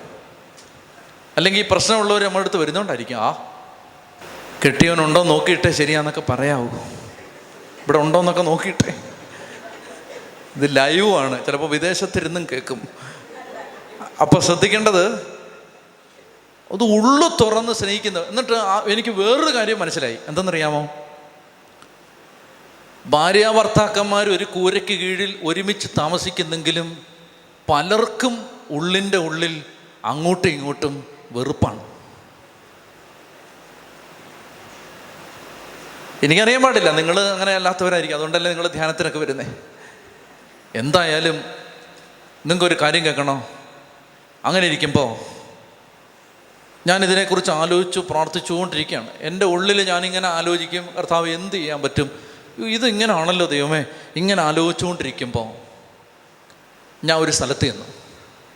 ഒരു സ്ഥലത്ത് ചെന്നപ്പോൾ അവിചാരിതമായിട്ട് രണ്ട് വ്യക്തികൾ എന്നെ എയർപോർട്ടിൽ നിന്ന് കൊണ്ടുപോകാൻ അവിചാരിതമായിട്ട് അത് ഒരിക്കലും ദൈവം ഒരുക്കിയാണത്. അങ്ങനെ പറയുന്നുള്ളൂ ഇപ്പോൾ കർത്താവ് ഒരുക്കിയതാണ്. അങ്ങനെ അവരെന്നെ എയർപോർട്ടിൽ നിന്ന് കൊണ്ടുപോയിക്കൊണ്ടിരിക്കുമ്പോൾ അടുത്ത് പറഞ്ഞു അച്ഛ ഇതൊരു മിറക്കിളാണ് എന്ത്? അച്ഛനിപ്പം ഞങ്ങളുടെ വണ്ടിയെ വരുന്നത്. എന്തേ? അവർ പറഞ്ഞു അച്ഛ അച്ഛന്റെ ആ ധ്യാന കേന്ദ്രത്തിൽ വാട്സപ്പിൽ ഞങ്ങൾ അനേക കാലങ്ങളായി ഡാനിയലച്ചാ ഞങ്ങൾക്ക് കർത്താവിന് വേണ്ടി എന്തെങ്കിലും ചെയ്യണമെന്നുണ്ട്. ഞങ്ങളെ ഒന്ന് ഗൈഡ് ചെയ്യൂ എന്ന് പറഞ്ഞിട്ട് മെസ്സേജ് വിട്ടുകൊണ്ടിരുന്നു ഒരൊറ്റ മെസ്സേജിന് പോലും ദൈവം സഹായിച്ച് മറുപടി കിട്ടിയിട്ടില്ല. എന്നിട്ട് ഈ വ്യക്തികൾ എന്റെ അടുത്ത് പറഞ്ഞു അതുകൊണ്ട് ഞങ്ങളത് വിട്ടു. ഞങ്ങൾ വിചാരിച്ചു ഞങ്ങൾക്ക് ദൈവത്തിന് ഇത് ഇഷ്ടമില്ലായിരിക്കും ഞങ്ങൾ ചെയ്യുന്നത്. ഞങ്ങളത് വിട്ടു. നിങ്ങൾ കേൾക്കണേ? അപ്പം ഞാൻ പറഞ്ഞു നമ്മുടെ ഈ തിരക്കിനിടയിൽ അങ്ങനെയൊക്കെ സഹായിക്കാനൊക്കെ ആൾ കുറവാണ് അതിന്റെയാണ് എന്നൊക്കെ പറഞ്ഞ്. അപ്പോൾ ഞാൻ പറഞ്ഞു കർത്താവ് എത്ര മിറാക്കുലസ് ആയിട്ടാണ് ഇപ്പോൾ ഇത്രയും മെസ്സേജ് അയച്ച് ചോദിച്ചുകൊണ്ടിരുന്ന നിങ്ങളെ അടുത്ത് എന്നെ എത്തിച്ചിരിക്കുന്നു. അപ്പോൾ ദൈവത്തിന് എന്തെങ്കിലും പദ്ധതി ഉണ്ടാവും. എന്നെ അലട്ടുന്ന ഒരു പ്രയാസം ഞാൻ പറയട്ടെ. ഞാൻ അവരോട് പറയുകയാണ് അപ്പോൾ അവർ പറഞ്ഞു അച്ഛൻ പറയച്ച ഞാൻ പറഞ്ഞു ഇതാണ്. ഞാൻ ഇപ്പം നിങ്ങളോട് പറഞ്ഞില്ലേ അനേക കുടുംബങ്ങളിൽ ഭാര്യാഭർത്താക്കന്മാർക്ക് അങ്ങോട്ടും ഇങ്ങോട്ടും സ്നേഹമില്ല. ഒരു വർക്കിംഗ് റിലേഷൻഷിപ്പിൽ കുടുംബങ്ങൾ പോവാണ്. സാത്താൻ വിതച്ചിരിക്കുന്ന വലിയൊരു കെണി അതാണ്. അതായത് കൂരയ്ക്ക് കീഴെ താമസിക്കുന്നു പള്ളി വരുമ്പോൾ നല്ല സ്നേഹമുള്ള ഭാര്യയും ഭർത്താവാണ് വെളിയിലൊക്കെ കാണുമ്പോൾ ആർക്കും ഒന്നും അറിയാൻ പാടില്ല. പക്ഷേ ഉള്ളിന്റെ ഉള്ളിൽ വെറുപ്പാണ് അങ്ങോട്ടും ഇങ്ങോട്ടും. ഇങ്ങനെയുള്ള ഇഷ്ടം പോലെ കുടുംബങ്ങളെ എനിക്കറിയാം. അപ്പം ഞാൻ പറഞ്ഞു ഇതെന്നെ അലട്ടിക്കൊണ്ടിരിക്കുകയാണ്. അപ്പോൾ അതുകൊണ്ട് ഞാനിങ്ങനെ ചിന്തിക്കുകയാണ് ദൈവമേ എന്നെ ചെയ്യാൻ പറ്റും ഇതിന്? അപ്പം ഞാൻ പറഞ്ഞു നിങ്ങൾക്ക് ഇതിനകത്ത് വല്ലതും ചെയ്യാവോ? നിങ്ങൾ കുടുംബസ്ഥരല്ലേ? നിങ്ങളൊരു സപ്പോർട്ടിംഗ് ഗ്രൂപ്പ് ഉണ്ടാക്കുക. ഇങ്ങനെയുള്ളവരെ സപ്പോർട്ട് ചെയ്യാൻ ഇങ്ങനെയുള്ളവരോട് സംസാരിക്കാൻ എന്നിട്ട് നിങ്ങൾ പറഞ്ഞു കൊടുക്കുക ഉടനെ ഇവർ അത്ഭുതത്തോടെ എന്റെ അടുത്ത് പറയുകയാണ് അച്ഛാ ഞങ്ങൾ രണ്ടുപേരും ഈ പ്രശ്നത്തിലൂടെ കടന്നുപോയി കർത്താവിന്റെ ശക്തി കൊണ്ട് അതിൽ നിന്ന് പുറത്ത് വന്നവരാണ്. മനസ്സിലായോ? അപ്പം ഞാൻ ഓർത്ത് ദൈവമേ ദൈവം ഇതെങ്ങനെ ഒരുക്കുന്ന വഴികൾ അവർ പറയാണ് ഞങ്ങൾ ഇന്ന് മുതൽ അതിനുവേണ്ടി പ്രാർത്ഥിക്കാൻ പോവുകയാണ് ഞങ്ങൾ ചെയ്യാം. അച്ഛാ ഞങ്ങൾ ഈ ഒരു സപ്പോർട്ടിങ് ഗ്രൂപ്പ് ഉണ്ടാക്കാം. ഞങ്ങൾക്കിപ്പോൾ മനസ്സിലായി ഞങ്ങളുടെ മിനിസ്ട്രി എന്താണ്. കണ്ടോ?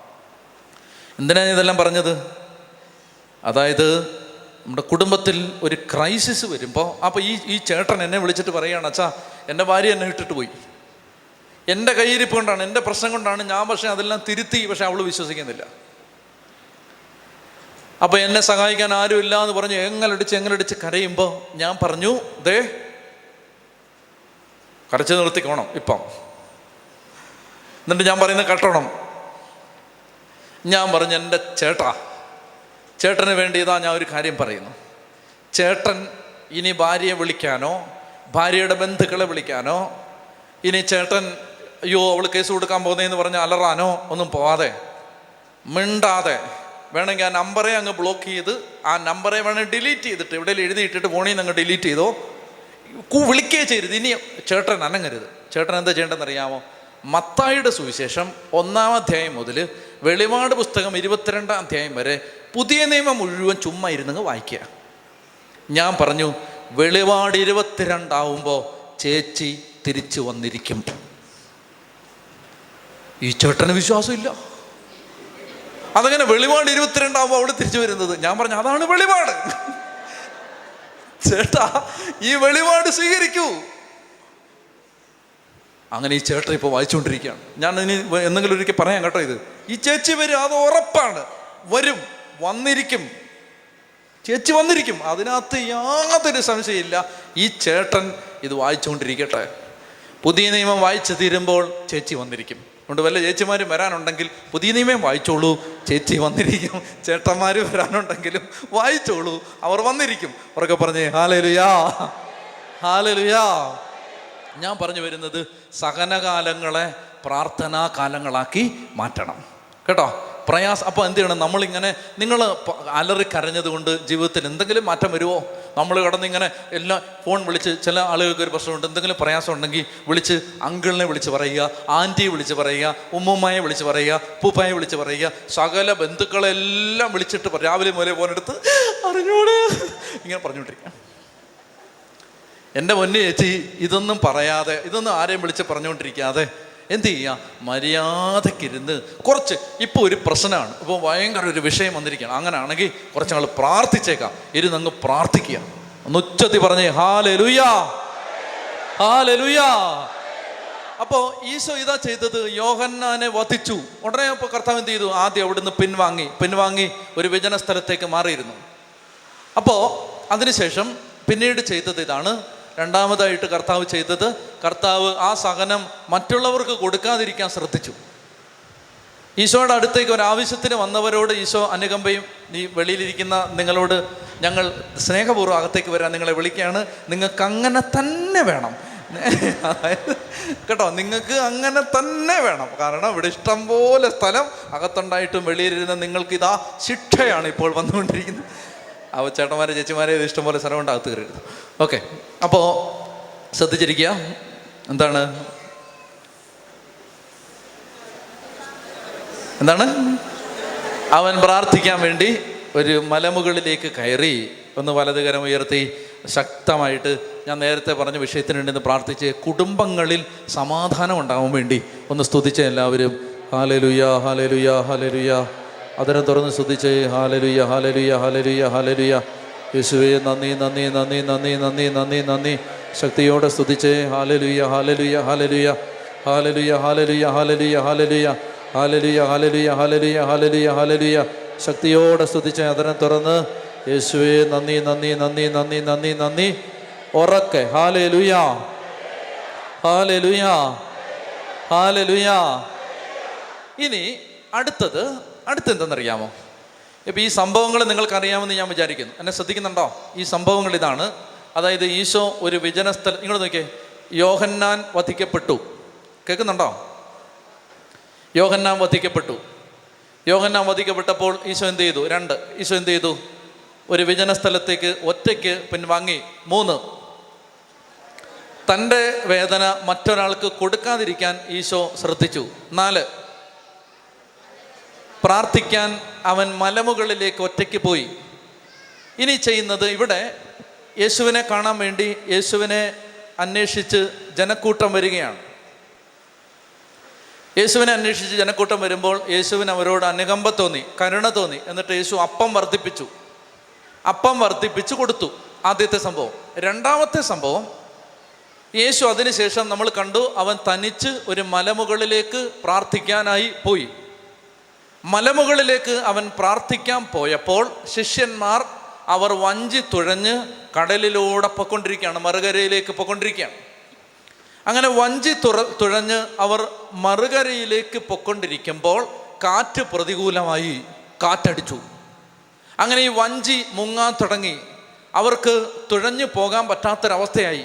ഈ സമയത്ത് മലമുകളിലിരിക്കുന്ന കർത്താവ് പ്രാർത്ഥിച്ചുകൊണ്ടിരിക്കുന്ന കർത്താവ് ഇതറിഞ്ഞു. എന്നിട്ട് അവിടുന്ന് വേഗം മലയിറങ്ങി വെള്ളത്തിന് മീതെ നടന്ന് ഇവരുടെ അടുത്തെത്തി. ഇനി ശ്രദ്ധിക്കണം. സഹനകാലങ്ങൾ കർത്താവ് നിങ്ങളുടെ അടുത്ത് വരുന്ന സന്ദർഭങ്ങളാണ്. ശ്രദ്ധിക്കുക ഇടം വല്ലം തിരിയരുത്. സഹനകാലങ്ങൾ അതായത് നമ്മുടെ വീട്ടിൽ ഒരു അപമാനം ഉണ്ടായി ഒരു പ്രയാസം ഉണ്ടായി രോഗമുണ്ടായി കഷ്ടതയുണ്ടായി അപ്പം ഈ കാലങ്ങളെല്ലാം തന്നെ ദൈവം നമ്മുടെ അടുത്തേക്ക് വരുന്ന സന്ദർഭങ്ങളാണ്. അങ്ങനെ ദൈവം നമ്മുടെ അടുത്തേക്ക് വരുമ്പോൾ നമ്മൾ അതിനെ എങ്ങനെ കാണുന്നതെന്നറിയാമോ? ഇപ്പം കാണിച്ചു തരാം. വായിച്ചേ. ഇരുപത്തിരണ്ട് മുതൽ മത്തായി പതിനാല് ഇരുപത്തിരണ്ട് മുതൽ ജനസഞ്ചയത്തെ പിരിച്ചു വിടുമ്പോഴേക്കും തനിക്ക് മുമ്പേ വഞ്ചിയിൽ കയറി മറുകരയ്ക്ക് പോകാൻ യേശു ശിഷ്യന്മാരെ നിർബന്ധിച്ചു. അവൻ ജനക്കൂട്ടത്തെ പിരിച്ചുവിട്ടതിന് ശേഷം ഏകാന്തതയിൽ പ്രാർത്ഥിക്കാൻ മലയിലേക്ക് കയറി.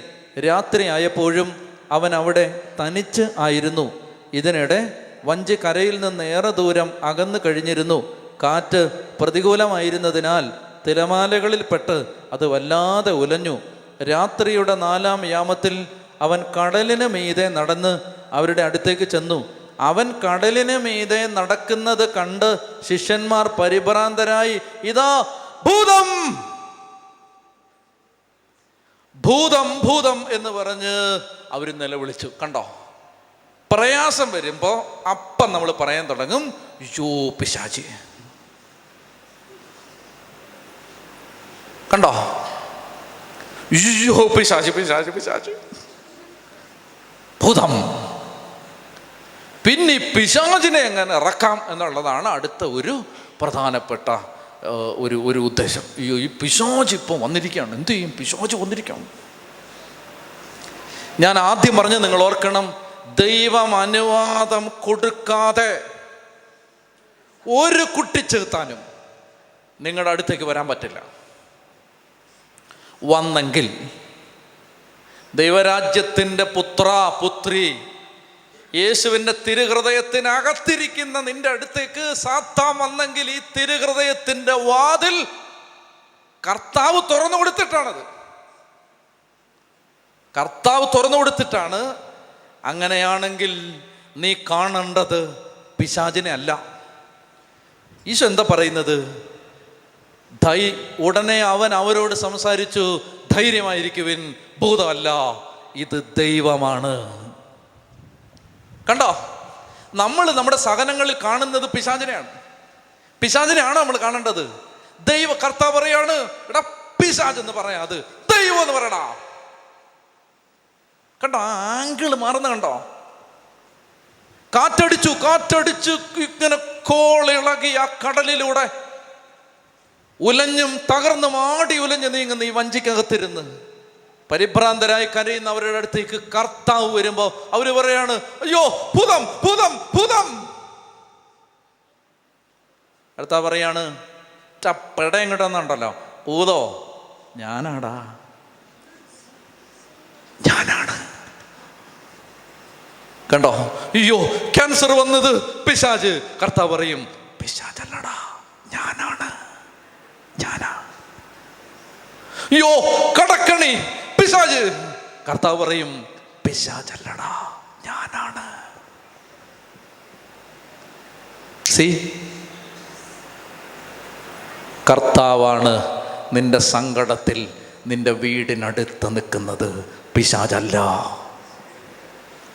അവർക്ക് പറഞ്ഞേ ഹാലലുയാ ഹാലലുയാ. അപ്പോ ക്രൈസിസിൽ നമ്മൾ സാത്താനിലേക്കല്ല തിരിയേണ്ടത് കർത്താവിലേക്കാണ് തിരിയേണ്ടത്. മനസ്സിലായോ? പിശാജ് പിശാജ് പിശാജ് പിശാജ് എന്ന് പറഞ്ഞുകൊണ്ടിരുന്ന നമ്മുടെ സമാധാനം പോന്നെയല്ലാതെ ഈ പിശാജ് മാറില്ല. എന്നാൽ കർത്താവ് കർത്താവ് കർത്താവ് എന്റെ കർത്താവ് അറിയാതെ ഈ ക്യാൻസർ എനിക്ക് വരില്ലടാ പന്ന പിശാജ്. അപ്പോൾ ഉണ്ടല്ലോ ഒരു ഒരുത്തൻ ആ ബാഗൊക്കെ എടുത്ത് എന്നാ പിന്നെ പോവാ. എന്റെ കർത്താവ് അറിയാതെ നിനക്ക് നിനക്കെന്റെ വഴി മുടക്കാൻ പറ്റില്ലടാ. പീലാത്തോസിനോട് ഈശോ പറഞ്ഞു സ്വർഗത്തിൽ നിന്ന് അധികാരം കിട്ടിയിട്ടാടാ കൊച്ചേ നീ ഇപ്പം എന്നെ വിധിക്കുന്നത്. ഉന്നതത്തിൽ നിന്ന് അധികാരം ലഭിച്ചില്ലെങ്കിൽ എന്നെ തൊടാൻ പറ്റില്ല നിനക്ക്.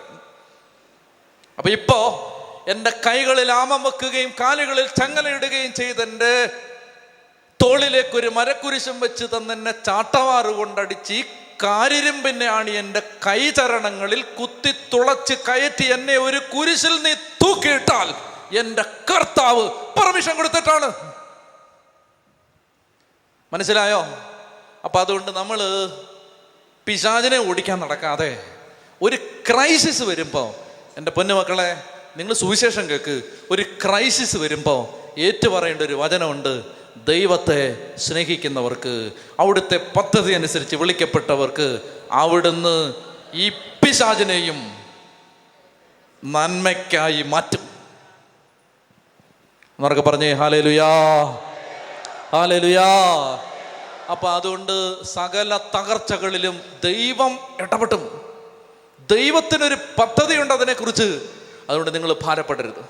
നിങ്ങൾ വിഷമിക്കരുത്. കർത്താവാണ് നിങ്ങളുടെ കൂടെ. നിങ്ങളുടെ വീട് ഇങ്ങനെ കിടന്നാട്ടി ഒലഞ്ഞുകൊണ്ടിരിക്കുകയാണ്. ഏത് സമയത്ത് മുങ്ങിത്താഴാൻ സാധ്യതയുള്ളൊരു നൗക പോലെ ഈ കോളിളകുന്ന കടലിരമ്പത്തിൽ നിങ്ങളുടെ കുടുംബം ഇങ്ങനെ താഴ് താണു പോകാൻ സാധ്യതയുണ്ടെന്ന് നനച്ച് നിങ്ങളിങ്ങനെ വേവലാതിയും വേബധവും ദുഃഖവും വിറവ് വിറ- വിറച്ചുകൊണ്ട് നിങ്ങൾ വേവലാതിപ്പെട്ടുകൊണ്ട് നിങ്ങളിങ്ങനെ നീങ്ങുന്ന സമയത്ത് കർത്താവ് പറയാണ് ഭൂതമല്ല ഞാനാണ്.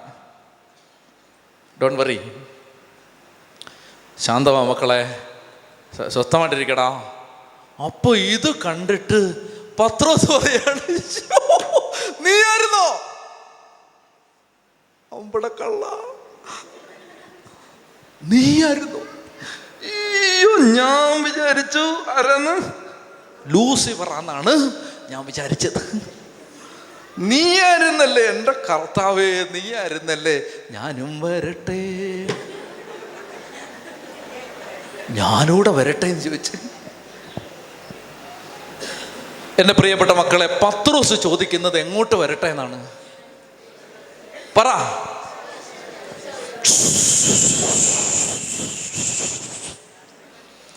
ഈ ഇരമ്പിയാർക്കുന്ന ഈ സാഗര ഗർജനത്തിന് മുകളിലേക്ക് ഞാൻ വരട്ടെ.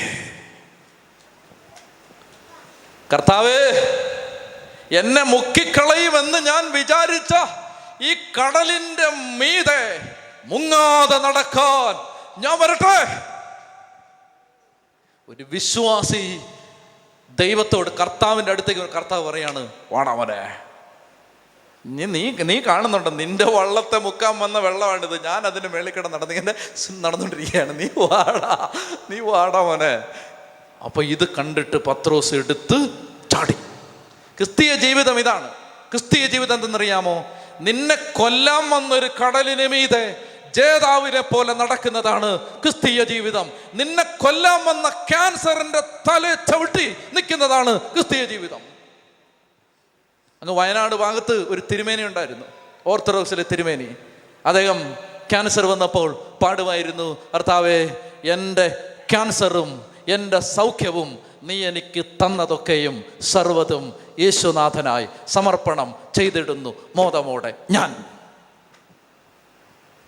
അയ്യോ പിശാജ് എന്ന് പറഞ്ഞോടാതെ എന്റെ ക്യാൻസറും എന്റെ സൗഖ്യവും നീ എനിക്ക് തന്നതൊക്കെയും നിന്റെ മഹത്വത്തിന് വേണ്ടി ഞാൻ ചുമക്കുകയാണ് എന്റെ കർത്താവെ എന്ന് പറഞ്ഞ് ഈ കടലിന് മീതെ ഒരു വീര ജേതാവിനെ പോലെ വീരയോദ്ധാവിനെ പോലെ നടന്നു പോയൊരു മെത്രാൻ കേരളത്തിലുണ്ടായിരുന്നു.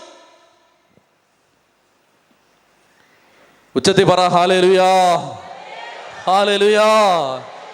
എന്റെ പ്രിയപ്പെട്ട മക്കളെ അതുകൊണ്ട് എനിക്ക് പറയാനുള്ളത് നമ്മളിത് ഭൂതം ഭൂതം എന്ന് പറഞ്ഞുകൊണ്ടിരിക്കരുത് നിങ്ങൾക്കൊരു തകർച്ചയുണ്ടെങ്കിൽ നിങ്ങൾ മനസ്സിലാക്കിയിരിക്കണം ഈ തകർച്ചയെ അനുഗ്രഹമാക്കി മാറ്റാൻ പറ്റുന്ന ഒരപ്പൻ. എനിക്കൊരു മെയിൽ വന്നു ഈ ദിവസങ്ങളിൽ. അതിനകത്തൊരു പെൺകുട്ടി എഴുതിയിരിക്കുകയാണ് എന്റെ അച്ഛാ എനിക്ക് ഭയങ്കര സമാധാനമായി. എന്താണോ നിന്റെ സമാധാനത്തിന്റെ കാരണം? നമ്മളിങ്ങനെ അകലപ്പെട്ട് താഴ്ത്തു വായിക്കുമ്പോൾ അവളിങ്ങനെ പറയുകയാണ് എനിക്ക് മനസ്സിലായി സ്വർഗത്തിൽ ഉള്ള ദൈവം ഒരു ന്യായാധിപനല്ല എന്റെ അപ്പനാണ്. എന്റെ അപ്പനാണത്. എന്റെ അപ്പനാണത്. ആ അപ്പൻ എനിക്ക് ദോഷം വരുന്നത് വല്ലതും തരുവോ? ആ അപ്പൻ എന്നെ ഇങ്ങനെ മുക്കിക്കളയുവോ? ആ അപ്പൻ കൈ നീട്ടി. പത്രോസ് ഇങ്ങനെ എന്ത് ചെയ്തു? ഈ യാത്രയിൽ ജേതാവിനെ പോലെ നടക്കാൻ ഇറങ്ങി കഴിഞ്ഞപ്പോൾ രണ്ട് സ്റ്റെപ്പ് കഴിഞ്ഞപ്പോൾ നമ്മൾ പാവം മനുഷ്യരല്ലേ? പത്രോസ് നമ്മുടെ റെപ്രസെന്റേറ്റീവ് ആണ്. നല്ല ധ്യാനമൊക്കെ കൂടി മൂത്ത് നിന്നപ്പോഴാണ് പറഞ്ഞത്. ചാടാന്ന് പറഞ്ഞത്. ചാടിക്കഴിഞ്ഞ് ധ്യാനം കഴിഞ്ഞ് ധ്യാനത്തിന്റെ ധ്യാനത്തിന്റെ വീര്യം തീർന്നപ്പോൾ പ്ലിങ് എന്ന് പതുക്കെ താഴാൻ തുടങ്ങിയ സമയത്ത് കർത്താവ് കൈപിടിച്ച് എടുത്തു.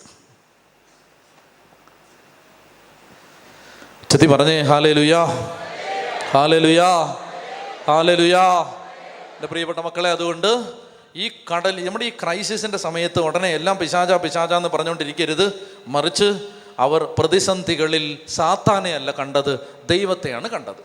അതാണ് എത്രാമത്തെയാണ്? അഞ്ചോ നാലോ? നാല്. അഞ്ചാമത്തെ കാര്യം. അതിനുശേഷം ഈശോ വഞ്ചിയിൽ കയറി പതിനാലാം അധ്യായത്തിൽ മുപ്പത്തിമൂന്നാമത്തെ വാക്യം മുപ്പത്തിരണ്ട്. അവർ വഞ്ചിയിൽ കയറിയപ്പോൾ കാറ്റ് ശമിച്ചു വഞ്ചിയിലുണ്ടായിരുന്നവർ അവനെ ആരാധിച്ചുകൊണ്ട് സത്യമായും നീ ദൈവോത്തരനാണെന്ന് പറഞ്ഞു. അഞ്ചാമത്തെ കാര്യം അതാണ്. അതായത് വേദനകളിലും ദുഃഖങ്ങളിലും ദൈവത്തെ ആരാധിക്കണം എന്ന് പറഞ്ഞാൽ സിമ്പിളായിട്ട് പറഞ്ഞാൽ നേരത്തെ അച്ഛൻ പറഞ്ഞ പോലെ ബലിയർപ്പിച്ച് ബലിയർപ്പിച്ച് ബലിയർപ്പിച്ച് പ്രാർത്ഥിക്കണം. അപ്പോൾ അതിനൊരു ഉത്തരം കിട്ടും. വിശദീകരിക്കണ്ട. ഇനി ആറാമത്തെ കാര്യം. ഇവർ ഈ വഞ്ചിയിൽ നിന്ന് പുറത്തിറങ്ങി അവർ ആ കടലിന്റെ മറുകരയെത്തുമ്പോൾ അനേക രോഗികളെ പീഡിതരെ കഷ്ടത അനുഭവിച്ചവരെ എല്ലാം കർത്താവ് സുഖപ്പെടുത്തി. അപ്പോൾ അത് ഇത് ഈ ഒരു പ്രയാസം അവർക്കൊരു അനുഗ്രഹമായിട്ട് മാറി. അവർക്ക് മാത്രമല്ല അനേകർക്ക് അത് അനുഗ്രഹമായിട്ട് മാറി ഈ ഒരു പ്രയാസം. ഒരു വേദന അനേകം പേർക്കൊരു കൃപയായിട്ട് മാറി. അതുകൊണ്ട് നമുക്ക് വരുന്ന വേദനകളെല്ലാം പാപത്തിന്റെ ശിക്ഷയെന്നോ പിശാചിന്റെ പ്രവർത്തനമെന്നോ മാതാപിതാക്കൾ ചെയ്ത തെറ്റിന്റെ ഫലമെന്നോ എന്നൊക്കെ ഓർത്ത് ആകുലപ്പെട്ടുകൊണ്ടിരിക്കാതെ റോമർ എട്ട് ഇരുപത്തി ആറ് ആണെന്തോ ഇരുപത്തെട്ട്. റോമർ എട്ട് ഇരുപത്തി എട്ട് അത് പറഞ്ഞുകൊണ്ടിരിക്കണം. ദൈവത്തെ സ്നേഹിക്കുന്നവർക്ക് അവിടുത്തെ പദ്ധതി അനുസരിച്ച് വിളിക്കപ്പെട്ടവർക്ക് അവിടുന്ന് എല്ലാം നന്മയ്ക്കായി പരിണമിപ്പിക്കും. ഇതിങ്ങനെ പറഞ്ഞുകൊണ്ടിരിക്കണം. ദൈവത്തെ സ്നേഹിക്കുന്നവർക്ക് അവിടുത്തെ പദ്ധതി അനുസരിച്ച് വിളിക്കപ്പെട്ടവർക്ക് അവിടുന്ന് എല്ലാം നന്മയ്ക്കായി മാറ്റും. എന്തോ? എന്തെങ്കിലും ഉണ്ടോ അവിടെ അവിടുന്ന് എല്ലാം നന്മയ്ക്കായിട്ട് മാറ്റും. ഒന്ന് എഴുതട്ടെ ദൈവത്തെ സ്നേഹിക്കുന്നവർക്ക് റോമർ എട്ട് ഇരുപത്തിയെട്ട് അവിടുത്തെ പദ്ധതി അനുസരിച്ച് വിളിക്കപ്പെട്ടവർക്ക് അവിടുന്ന് സകലതും നന്മയ്ക്കായി പരിണമിപ്പിക്കുമെന്ന് നമുക്കറിയാമല്ലോ. പരിണമിപ്പിക്കുന്നു എന്ന് നമുക്കറിയാമല്ലോ. പ്രിയമക്കളെ ഈ സമയത്ത് നിങ്ങൾ ആത്മാർത്ഥമായിട്ടൊന്ന് പ്രാർത്ഥിക്കുക. ദൈവത്തിന്റെ വലിയ കരുണ നമ്മുടെ കുടുംബങ്ങളിലേക്ക് വന്നത് പ്രയാസങ്ങളിലൂടെയാണ്. നിങ്ങൾ കടന്നു പോകുന്ന ദുഃഖങ്ങളിലൂടെയാണ് ദൈവത്തിന്റെ കരുണ നിങ്ങളെ തേടിയെത്തുന്നത്. നമ്മൾ കടന്നു പോകുന്ന പ്രയാസം. അപ്പോൾ അതെല്ലാം കർത്താവ് എന്റെ സ്വർഗത്തിലെ അപ്പൻ അറിയാതെ അല്ല ഇത് സംഭവിച്ചത്. കേട്ടോ? ഞാൻ ഇത്തിരി നിങ്ങൾക്കറിയാലോ ഇവിടെ ഈ ജീസസ് യൂത്തിന്റെ ധ്യാനം നടന്ന സമയത്ത് ഒരു മകളുടെ പിതാവ് മരിച്ചു. അപ്പോൾ അവളത് വിശ്വാസത്തോടെ എടുക്കാൻ കർത്താവുക്ക് കൃപ കൊടുത്തു.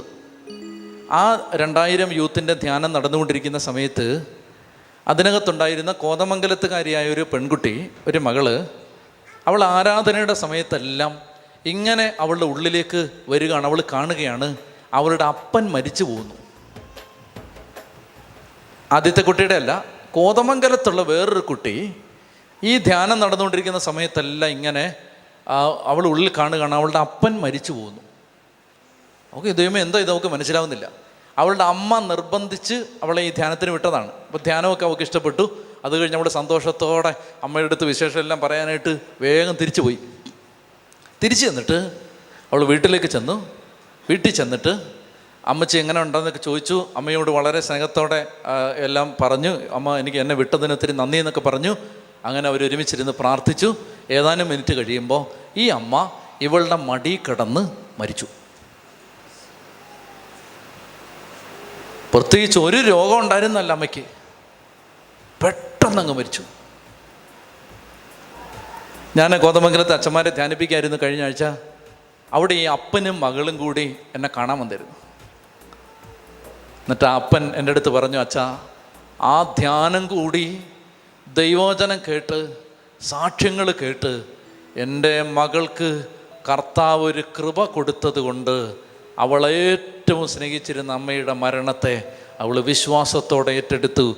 എന്റെ മമ്മി സ്വർഗത്തിലാണ് ഈശോയുടെ കൂടാണ് ഞാൻ എന്തിനാണ് വിഷമിക്കുന്നത്? ആ മകൾ എന്റെ അടുത്ത് പറയണം അച്ഛാ എനിക്കതിനെ ഒരു പ്രശ്നമില്ലാതെ ഏറ്റെടുക്കാൻ പറ്റി. കണ്ടോ? അതായത് ദൈവത്തെ സ്നേഹിക്കുന്നവർക്ക് എന്തു സംഭവിച്ചാലും അതെല്ലാം ദൈവം നന്മയായിട്ട് മാറ്റും. അപ്പോൾ പെട്ടെന്ന് ഈ അമ്മച്ചി മരിച്ച എന്താണ്? പിശാചാരിക്കുമോ അത് വലിയൊരു കൂടോത്രം ചെയ്താണോ? അല്ലെ ഇനി വലിയ വല്യപ്പൻ ചെയ്ത പാപത്തിന്റെയാണോ എന്റെ പൊന്നു മക്കളെ ആ വഴിക്ക് വല്ലതും പോകേണ്ട കാര്യമുണ്ടോ? ആ വഴിക്ക് വല്ലതും ഒരു കാര്യമില്ല. എന്നെ എന്റെ ബോധ്യം ഞാൻ പറയുകയാണ് ആ വഴിക്കൊന്നും പോകേണ്ട യാതൊരു കാര്യമില്ല. ഈശോ അറിയാതെ ഇത് വരുമോ ഇല്ല. അങ്ങനാണെങ്കിൽ അപ്പാ നീ ദോഷം ചെയ്യില്ല. എനിക്ക് നീ ദോഷം ചെയ്യില്ല. അങ്ങനാണെങ്കിൽ ഇത് എനിക്ക് മറ്റുള്ളവർക്ക് നന്മയായിട്ട് മാറും. കണ്ണടച്ച് കരങ്ങൾ സ്വർഗത്തിലേക്ക് ഉയർത്തി. ശക്തമായിട്ട് പ്രാർത്ഥിക്കണം. ഈ സമയത്ത് നമുക്ക് എല്ലാ പ്രതിസന്ധികളെയും നേരിടാനുള്ള ദൈവത്തിന്റെ ശക്തി കിട്ടും. ഒരു പത്ത് പേര് നിങ്ങളുടെ സ്വരം കേൾക്കണം. ആരെ ശ്രദ്ധിക്കരുത്? അതിനെ തുറന്ന് സ്തുതിക്കട്ടെ. ഹാലലുയ്യ ഹാലലുയ്യ ഹാലലുയ്യ ഹാലലുയ്യ ശക്തിയോടെ ഹാലലുയ്യ ശതമായിട്ടിരിക്കും അപ്പോൾ ഈ പതിനാലാമത്തെ അധ്യായത്തിൽ ഈശോ പഠിപ്പിച്ചത് നാം ജീവിതത്തിന്റെ പ്രതിസന്ധികളിൽ എങ്ങനെ പെരുമാറണം? ജീവിതത്തിന്റെ പ്രതികൂലങ്ങളിൽ എങ്ങനെയാണ് ഇടപെടേണ്ടത്? നമ്മുടെ സമീപനം എന്തായിരിക്കണം? എന്തൊക്കെയാണ് വേഗം പറഞ്ഞേ? ഒന്നാമത്തേത് ദൈവം അനുവദിക്കാതെ ഒരു പ്രശ്നവും നമ്മെ തേടിയെത്തില്ല. രണ്ടാമത്തേത് എന്താണ് ആ ഒരു വിജന സ്ഥലത്തേക്ക് മാറിയിരുന്ന്. അതായത് ദൈവം എന്താണ് ഇതിലൂടെ സംസാരിക്കുന്നത്? അതറിയാൻ നമുക്ക് അല്പ ഏകാന്തത വേണം സ്വകാര്യത വേണം സ്വസ്ഥത വേണം. അതുകൊണ്ട് ബാക്കി ബഹളങ്ങളിൽ നിന്ന് മാറി നിൽക്കണം. അപ്പോൾ ഈ സഹനകാലങ്ങളിൽ നമ്മൾ ഒറ്റയ്ക്കിരിക്കാനും ദൈവസന്നിധിയിൽ കർത്താവ് എന്താണ് അങ്ങ് ആഗ്രഹിക്കുന്നത്? അത് ആലോചിക്കാനും സമയം വേണം. മൂന്നാമത്തേത് നമ്മുടെ വേദന മറ്റുള്ളവർക്കൊരു ഭാരമാവാതിരിക്കാൻ ശ്രദ്ധിക്കണം. നാലാമത്തേത് മാറിയിരുന്ന് മലമുകളിൽ മാറിയിരുന്ന് എന്ന് പറഞ്ഞാൽ പ്രാർത്ഥിക്കാൻ സഹന കാലങ്ങളെ പ്രാർത്ഥനാ കാലങ്ങളാക്കി മാറ്റണം. അഞ്ചാമത്തേത്? അഞ്ചാമത്തേത് എന്താണ്? ഇത് പിശാചല്ല ദൈവമാണ് ഈ സഹനത്തിന്റെ പിന്നിലെന്ന് തിരിച്ചറിയണം. അല്ലെങ്കിൽ സഹനത്തിൽ പിശാചിനെ അല്ല കാണേണ്ടത് ദൈവത്തെയാണ് കാണേണ്ടത്. ദൈവത്തെയാണ് കാണേണ്ടത്. ഇത്രയും കാര്യങ്ങളാണ് പറഞ്ഞത്. ആറാമത്തേത് അങ്ങനെ നമ്മൾ ചെയ്താൽ അത് നമുക്കും മറ്റുള്ളവർക്കും ഒരു അനുഗ്രഹമായിട്ട് മാറും. അപ്പം അങ്ങനെ നമ്മുടെ ഈ പതിനാലാം അധ്യായത്തിൽ ഞാൻ അതിന്റെ ചുരുക്കം പറഞ്ഞിട്ട് നമ്മൾ ആരാധന നടത്തുകയാണ്. പതിനാലാം അധ്യായത്തിൽ എന്താണ് ഈ അധ്യായത്തിന്റെ പ്രസക്തി? പതിനാലാം അധ്യായത്തിന്റെ പ്രസക്തി സ്നാപക യോഹന്നാന്റെ മരണത്തിൽ മനസ്സ് ഭ്രമിച്ചിരിക്കുന്ന കലങ്ങിയിരിക്കുന്ന ശിഷ്യന്മാർക്ക് മുമ്പിൽ കർത്താവ് ചില കാര്യങ്ങൾ വെളിപ്പെടുത്തുകയാണ്. ഈ അദ്ദേഹത്തിൽ പറയുന്നത് യേശു അപ്പം വർദ്ധിപ്പിക്കുന്നു യേശു വെള്ളത്തിന്റെ മീതെ നടക്കുന്നു ഈ കാര്യങ്ങളാണ്. അപ്പോൾ സ്നാപക യോഹന്നാന്റെ ശിരച്ഛേദത്തിന് സ്നാപയോഹന്നാൻ കൊല്ലപ്പെട്ടതിന്റെ പേരിൽ മനസ്സ് മടുത്തിരിക്കുന്ന ഭാരപ്പെട്ടിരിക്കുന്ന അപ്പസ്തോലന്മാരോട് കർത്താവ് വിശ്വമിശിക പറയുകയാണ് മരുഭൂമിയിൽ മന്ന പൊഴിച്ച സർവശക്തനായ ദൈവമാണ് ഞാൻ. അതിന്റെ അടയാളമായിട്ടാണ് അപ്പം വർദ്ധിപ്പിക്കുന്നത്. ചെങ്കടലിനെ വെട്ടിത്തുറന്ന് വഴി തെളിച്ച ദൈവമാണ് ഞാൻ. അതിന്റെ അടയാളമായിട്ടാണ് ഈശോ വെള്ളത്തിന് മീതെ നടക്കുന്നത്. അതായത് പഴയ നിയമ ജനതയുടെ ജീവിതത്തിൽ ഇടപെട്ട് അവരെ കാനാന്തേശത്തെത്തിച്ച അതേ ദൈവമാണ് ഞാൻ. ഇവിടെ നമ്മൾ കാണുന്നുണ്ട് ഭയപ്പെടേണ്ട ഇത് ഞാനാണ്. I am. ദൈവം സ്വയം സംബോധന ചെയ്യാൻ ഉപയോഗിക്കുന്ന പദമാണത് ബൈബിളിൽ. I am. ആം മോശ ചോദിച്ചു നിന്റെ പേരെന്താണ്? ഞാൻ ആകുന്നവൻ ആകുന്നു. ഐ ആം ഹു ആം അപ്പോൾ ഈ ദൈവം സ്വയം സംബോധന ചെയ്യാൻ ഉപയോഗിക്കുന്ന പദമാണത്. ഇനി നിങ്ങൾ ഈ ഈ യൂട്യൂബിലും ഓൺലൈനിലും ഒക്കെ അല്ലെങ്കിൽ ഈ സൈബർ ലോകത്ത് ചില മറ്റ് മതസ്ഥരായ ചില സഹോദരങ്ങൾ യേശു ദൈവമാണെന്ന് ബൈബിളിൽ യേശു പറഞ്ഞിട്ടുണ്ടോ എന്നുള്ള ചോദ്യങ്ങളൊക്കെ ചോദിക്കുന്ന കണ്ടിട്ടുണ്ട് ഇഷ്ടംപോലെ തവണ ഈശോ പറഞ്ഞിട്ടുണ്ട് ഞാനും പിതാവും ഒന്നാണ്. പുത്രന് തന്നിൽ തന്നെ ജീവനുണ്ടാകാൻ അവിടുന്ന് വരം നൽകിയിരിക്കുന്നു. അതുപോലെ തന്നെ ഈ ഭാഗത്ത് നമ്മൾ കാണുന്നത് ഈശോ ദൈവം സ്വയം സംബോധന ചെയ്യാൻ ഉപയോഗിക്കുന്ന പദമാണ് ഞാൻ ആകുന്നു. അതാണ് അവിടെ ഉപയോഗിച്ചിരിക്കുന്നത്. അടുത്തത് യേശുവിനെ ശിഷ്യന്മാർ ആരാധിക്കുന്നു. ആരാധന യേശു സ്വീകരിക്കുന്നു. യേശു പറയുന്നില്ലല്ല ദൈവത്തെ മാത്രമേ ആരാധിക്കാവൂ എന്ന് പറഞ്ഞ് പിശാചിനെ തടഞ്ഞ യേശു ശിഷ്യന്മാർ യേശുവിനെ ആരാധിക്കുമ്പോൾ തടയുന്നില്ല. യേശു ആരാധന സ്വീകരിക്കുന്നു. അപ്പോൾ ഈ അധ്യായത്തിൽ നമ്മൾ കാണുന്നത് പഴയ നിയമത്തിൽ ഒരു ജനതയെ കാനാൻ ദേശത്തേക്ക് വഴി നടത്തിയ സർവശക്തനായ ദൈവമാണ് താനെന്ന് യേശു ശിഷ്യന്മാരുടെ മുമ്പിൽ തെളിയിക്കുകയാണ്. അതുകൊണ്ട് ദൈവരാജ്യത്തിൽ ക്ലേശങ്ങൾ വരും നിങ്ങൾ മടുക്കരുത് പ്രയാസങ്ങൾ വരും പക്ഷെ കർത്താവ് നമ്മുടെ കൂടെയുണ്ട്. അങ്ങനെ പറഞ്ഞ് നമ്മൾ ഈ ഭാഗം അവസാനിപ്പിക്കുകയാണ്. മത്തായിട്ട് സുവിശേഷം പതിനാലാം അധ്യായം. നമുക്ക് കൂടുതൽ പിന്നീട് പഠിക്കാം.